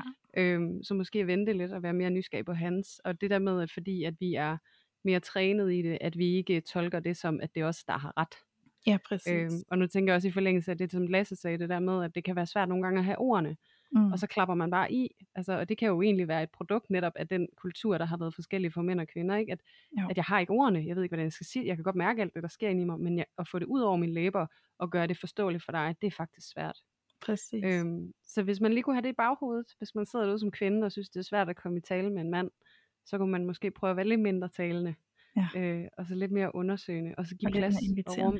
Ja. ja, give noget space. Helt sikkert. Og så også igen det der med, altså jeg synes faktisk, det er rigtig fint at tage i mente det her med, at der er nogle tendenser, men, men vær varsom igen med generaliseringen, ikke? fordi det der med, det kan godt være, at der er en tendens til, at mænd overordnet måske har sværere ved at gå i kontakt med følelserne og i talesætte dem, end kvinder har, så er alle mænd jo også individer og har brug for at blive hjulpet på forskellige måder. Øhm, så bare sådan, så du ser det menneske, du sidder over for, frem for at putte det i en fælleskasse med alle andre.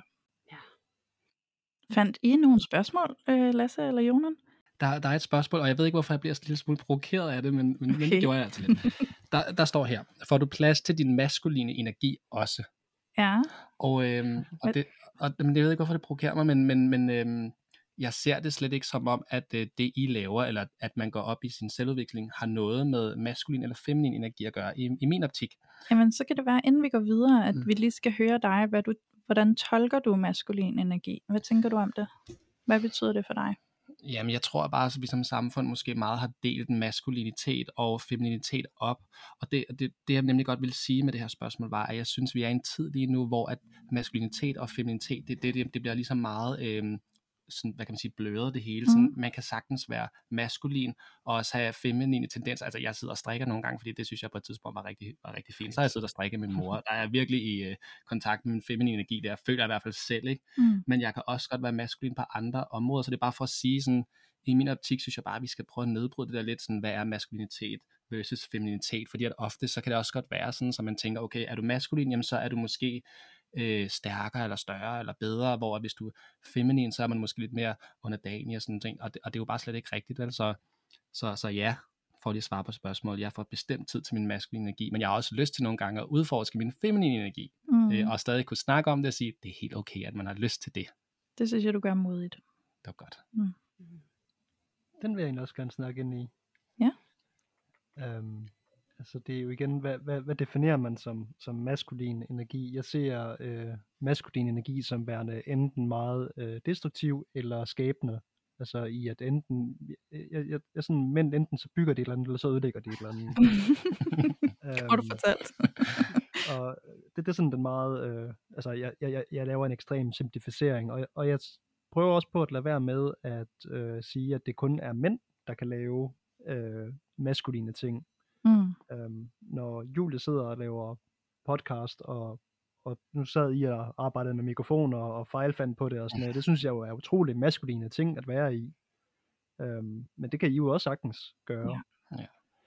Øhm, for mit vedkommende, jeg har øh, en gang imellem, så er jeg ude på festivaler, hvor jeg er vagt, og der er jeg ude med en flok øh, mænd, jeg har arbejdet sammen med i 20 år, øh, ej ikke 20, 15, og vi øh, er en brodet flok, der har et utroligt stærkt sammenhold, og når jeg kommer hjem, så plejer jeg at sige til Julie, jeg skal lige sådan, øh, jeg skal lige sådan, øh, hvad skal man sige, reciviliseres igen, fordi at, øh, mit sprog er ikke sådan særlig pænt sådan lige derefter. Nej. Altså, altså det er som om, at, at det sådan lige rykket tre øh, gange længere under bæltestedet, de jokes, jeg skyder af, øh, hvor, hvor jeg sådan selv bliver nærmest forarvet over mig selv. Ja. Øhm, så det er en af de steder, hvor jeg øh, har mit, øh, mit maskuline. Så, så tror jeg egentlig også, at, at det der med at, at, at få plads til det maskuline, det, det, det provokerer mig, fordi jeg synes jo, at det, det skal man jo sådan lidt selv tage. Altså Mm. du skal jo selv sætte dine grænser. Du, du vil tilbage til det der med grænsesætning. Øhm, og så tror jeg, at i samme omfang, at, at som øh, Lasse også er inde på, at altså det feminine, at være i kontakt med det, øhm, at være i kontakt med ens øh, emotionelle, øh, hvad skal man kalde det, system, og, og prøve på at finde ud af de ting. Øh, der er også et kæmpe, hvad skal man sige, øh, område, man kan udforske. Mm. Øh, og det mener jeg, at mindst er vigtigt. Vi skal alle sammen have en balance i det. Så, Ja. ja. så jo, det tror jeg er min, øh, mit svar til det. Så det er jo sådan en klassisk yin og yang på en eller anden måde, ikke? Og det er jo også det der med ligesom, at, at når du siger, Lasse, at du, du kommer i kontakt med noget af dit feminine, når du sidder og strikker, og Jonan siger, at jeg kommer i kontakt med mit maskuline, når jeg er på festival med mine, mm. mine gamle vagtkolleger, og vi får lov til at blive lidt mere øh, grove i sprogbruget og sådan noget, der føler jeg mig godt i kontakt med min maskuline energi. Øhm, og det leder mig egentlig alt sammen tilbage til den der oplevelse af, at man ikke kun er sit forhold, men man er også to individer, Mm. som lever sit eget liv. Så det er jo det der med, at vi har et forhold, men ligesom at du kan sætte dig over og fordybe dig i at, at strikke og hvile i din feminine side, Lasse, og Jona han kan rejse på festival i en uge og, og dyrke sin maskuline side, sådan som han føler det der, at det måske egentlig er det, der er essensen, men Mm. fælles for jer begge to er, at I tager jeres plads. Mm. Øhm, Ja. som, som, som Jonan jo også siger det der med, at man jo netop går ind og sørger for at skabe det selv. Øh, det Ja. space, man har brug for, hvor end, hvordan det så end måtte se ud. Ja. Om det er i den maskuline eller den feminine energi, men det der med, at man, man selv har ansvaret for at skabe det space, som man føler, man har brug for, for at fungere. Og, og jeg også bare sige, at, og at man også øh, kan vise det til sin partner. Altså, der, øh, man kan både vise sin maskuline energi, men også sin feminine energi, og at det er okay, og at man ikke er mindre mand eller kvinde, fordi man viser det modsatte af, hvad man måske plejer at gøre. Ja. Sådan det der med at hvile lidt, hvile lidt mere i sig selv, måske i virkeligheden. Mm. Og nuancerne i sig selv. Mm-hmm. Ja. Hvor var det fint. Og jeg tænker, den er så fin at runde af på. Mm, det synes jeg også. Ja. Men hold da op, jeg sidder også sådan lidt ærgerlig over, og jeg vil ikke kunne komme omkring nogle flere. Men altså, øhm, afsnit nummer 200, drenge. Er I klar? to år, så kører vi igen. Ja. ja, om to år. Ej, det kan være, øh, nu har I jo lidt, nu har vi lidt taget jeres øh, parforhold uden filter øh, podcast mødt om i dag, sådan for reals. Du har taget Øh, filteret. Ja, Ja. vi plejer kun at sidde og, og snakke om jer, og nu har vi så fået fornøjelsen af at snakke med jer, og det har jo virkelig været helt vildt dejligt, og virkelig spændende også, hvordan alle jer lytter derude, I kommer til at tage imod det, og hvordan det kommer til at være for jer, og hvad for nogle tanker det potentielt kan sætte i gang hos jer, øh, når I ligesom får lov til at få et lille kig ind i vores dynamikker, som vi også er. Ja. Fordi at det plejer jo bare at være individerne, øh, Julie og Louise, der sidder her, og nu sidder vi her jo både som individer, men også som kærester, og det, det kan jo sætte nogle andre ting i gang, og det er jo spændende, hvordan I også har hørt det ude hos jer. Jeg, Jeg synes i håber hvert også, at det var de har... Jeg håber også, at de har hygget jer med at have os på Ja. besøg, at vi ikke har været helt, Mhm. helt øh, fjollet. Ja. Altså, jeg kunne Ja. sagtens have siddet her i tre timer. Jeg synes, det er drønhyggeligt. Er, godt. det er jeg glad for. Jeg tror også, mange måske har brug for at møde os, ikke? også for at finde ud af, hvordan, øh, Ja, ja. hvordan ser de egentlig på det hele. ja. Nu møder jeg i virkeligheden. Ja, præcis. Værsgo. Ja. Twisken på disken. Ja, det er så. Det været spændende. Ja. Så tak. Ja. Ej, tak fordi I har været med. Det er virkelig en Mm. fornøjelse, at I har, øh, at I har indvilliget i det. Det må jeg sige. Mm. Mm. Ja. Og welcome. nogle gange tak, fordi I generelt har indvilliget i at være øh, objekt for det her Ja. foretagende. Det er, øh, ej, I er jo subjekter, det skal ja. vi huske. Men tak fordi, at øh, I er her, og I øh, er til stede i vores egen personlige udvikling, og at vi dermed også har mulighed for at dele det med alle jer, der sidder og lytter med derude. Så tak til alle jer derude, der også har lyttet med. Ja, og Mm. Julie, så skal vi jo Mm. lige huske at nævne her på falderæbet, at øh, dette afsnit jo er sponsoreret af Hello Fresh, som Ja. er den her fantastiske måltidskasseordning, hvor du har et abonnement, hvor der kommer en kasse til dig hver uge med alle de råvarer, du skal bruge til dine retter hver aften. Det er et genialt koncept, og jeg kan kun anbefale det. Jeg er selv blevet vanvittigt glad for det. Og så opdagede jeg en feature, Julie, inde i deres app, som jeg ikke vidste, der var der. Åh, som bare gjorde mig endnu mere begejstret. Ikke? Altså, det, den, altså begejstringen tager ikke nogen ende her, vel? Men for øh, jeg sad inde i appen, og så, øh, altså man kan downloade en app til Hello Fresh. For det første, når du får din kasse med dine råvarer, så er der sådan nogle, øh, hvad hedder sådan, A4-ark øh, med, hvor der er opskrift, og hvor der er øh, fremgangsmåde og så videre, så du kan bare følge opskriften på dem, det er ganske nemt. Men du kan også godt gå ind og hente deres app, og så ligger dine retter derinde med opskrifterne og fremgangsmåden. Og nogle gange, så er det jo meget fint at bare kunne bruge sin telefon, hvis man er sådan lidt mere til det. Øhm, men det kan også være lidt besværligt at stå og lave mad og have våde fingre eller fedtede fingre, smurt ind i alt muligt. Og så opdager jeg, at inde i appen, der er en funktion, hvor at den kan stemmestyre opskriften, når du er i gang med at, at, at lave fremgangsmåden.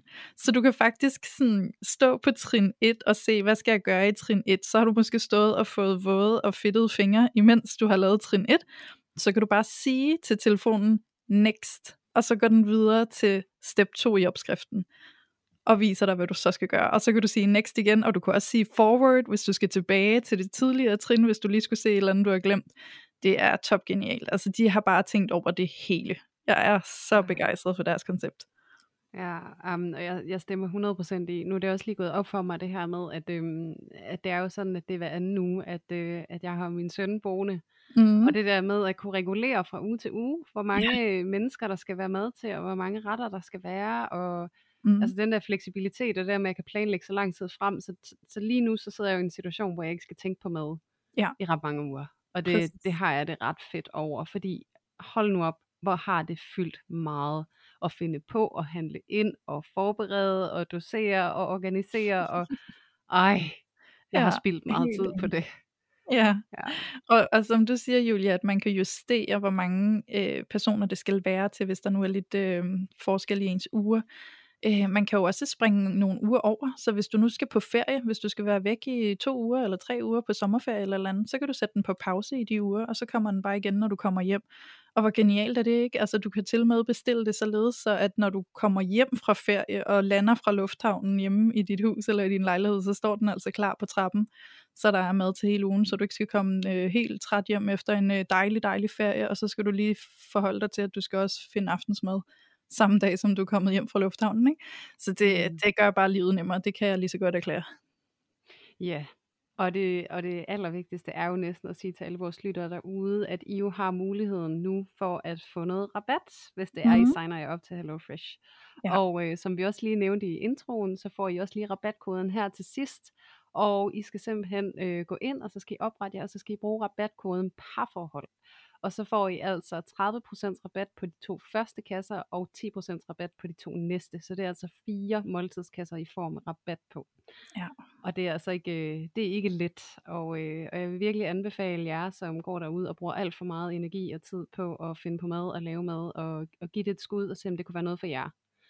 Fordi at, øh, ja, det har altså været guld værd herhjemme. Det er Ja. en kæmpe åbenbaring. Så øh, Også her. det kan jeg glædeligt give videre. Ja. Den øh, stemmer jeg i på. Og øh, så vil jeg også afslutningsvis bare invitere alle jer, der ikke allerede er det, ind i vores loge. Vi har nemlig en, en loge på Facebook, som du kan være medlem af, og derinde, der bliver du mødt af et hav af andre lyttere, som sidder derinde og deler dilemmaer med hinanden og åbner op omkring de oplevelser, de har i deres parforhold, eller de refleksioner, de har på baggrund af nogle af de her afsnit, som I lytter til. Og det betyder altså for det første, at du kommer til at opdage, at du overhovedet ikke er alene med nogle af de dilemmaer, du går rundt og oplever, og ikke mindst, at du bliver omfavnet af nogle virkelig kærlige, støttende med medlemmer, som, øh, som virkelig er gode til at dele råd og erfaringer ud, når du står lige midt i krisen og har brug for det. Så øh, kom ind på Facebook og søg på os på parforhold uden filter-logen, så øh, optager vi nye medlemmer hver tirsdag. Jeg er også derinde, så hej med jer, hvis I kommer derind til os. Ej, det er dejligt, Jonan. Ja, og det kan være, at nogle af jer har spottet Jonan derinde. Det, Ja. han, han prøver efter bedste evne i hvert fald at byde ind, når der er noget. Og det synes jeg jo er så fint, fordi det er jo netop det, logen er til for. Det er, at man efter allerbedste evne prøver at byde ind og, og give sit besøg med, når nogen de sidder og har en, en krise. Ja. Ja, og det synes jeg er en rigtig fin anbefaling at slutte dagen af med. Og så vil jeg jo bare sige tusind tak for i dag til dig og Lasse. Selv tak. Selv tak. Mange tak. Ja, og tak til dig, skat. Det har været hyggeligt. Det har været så hyggeligt. Tusind tak til jer to. Det har bare været brandhyggeligt at sidde sammen med jer. Ja, det har det virkelig. Og Ja. så selvfølgelig også skal der lyde et kæmpemæssigt tusind tak til alle jer vidunderlige lyttere der er derude, som har lyttet med i 100 afsnit nu, måske, eller i hvert fald med på afsnit 100. Og tak til alle jer, fordi I endnu en gang har været med til at tage filteret af parforholdet.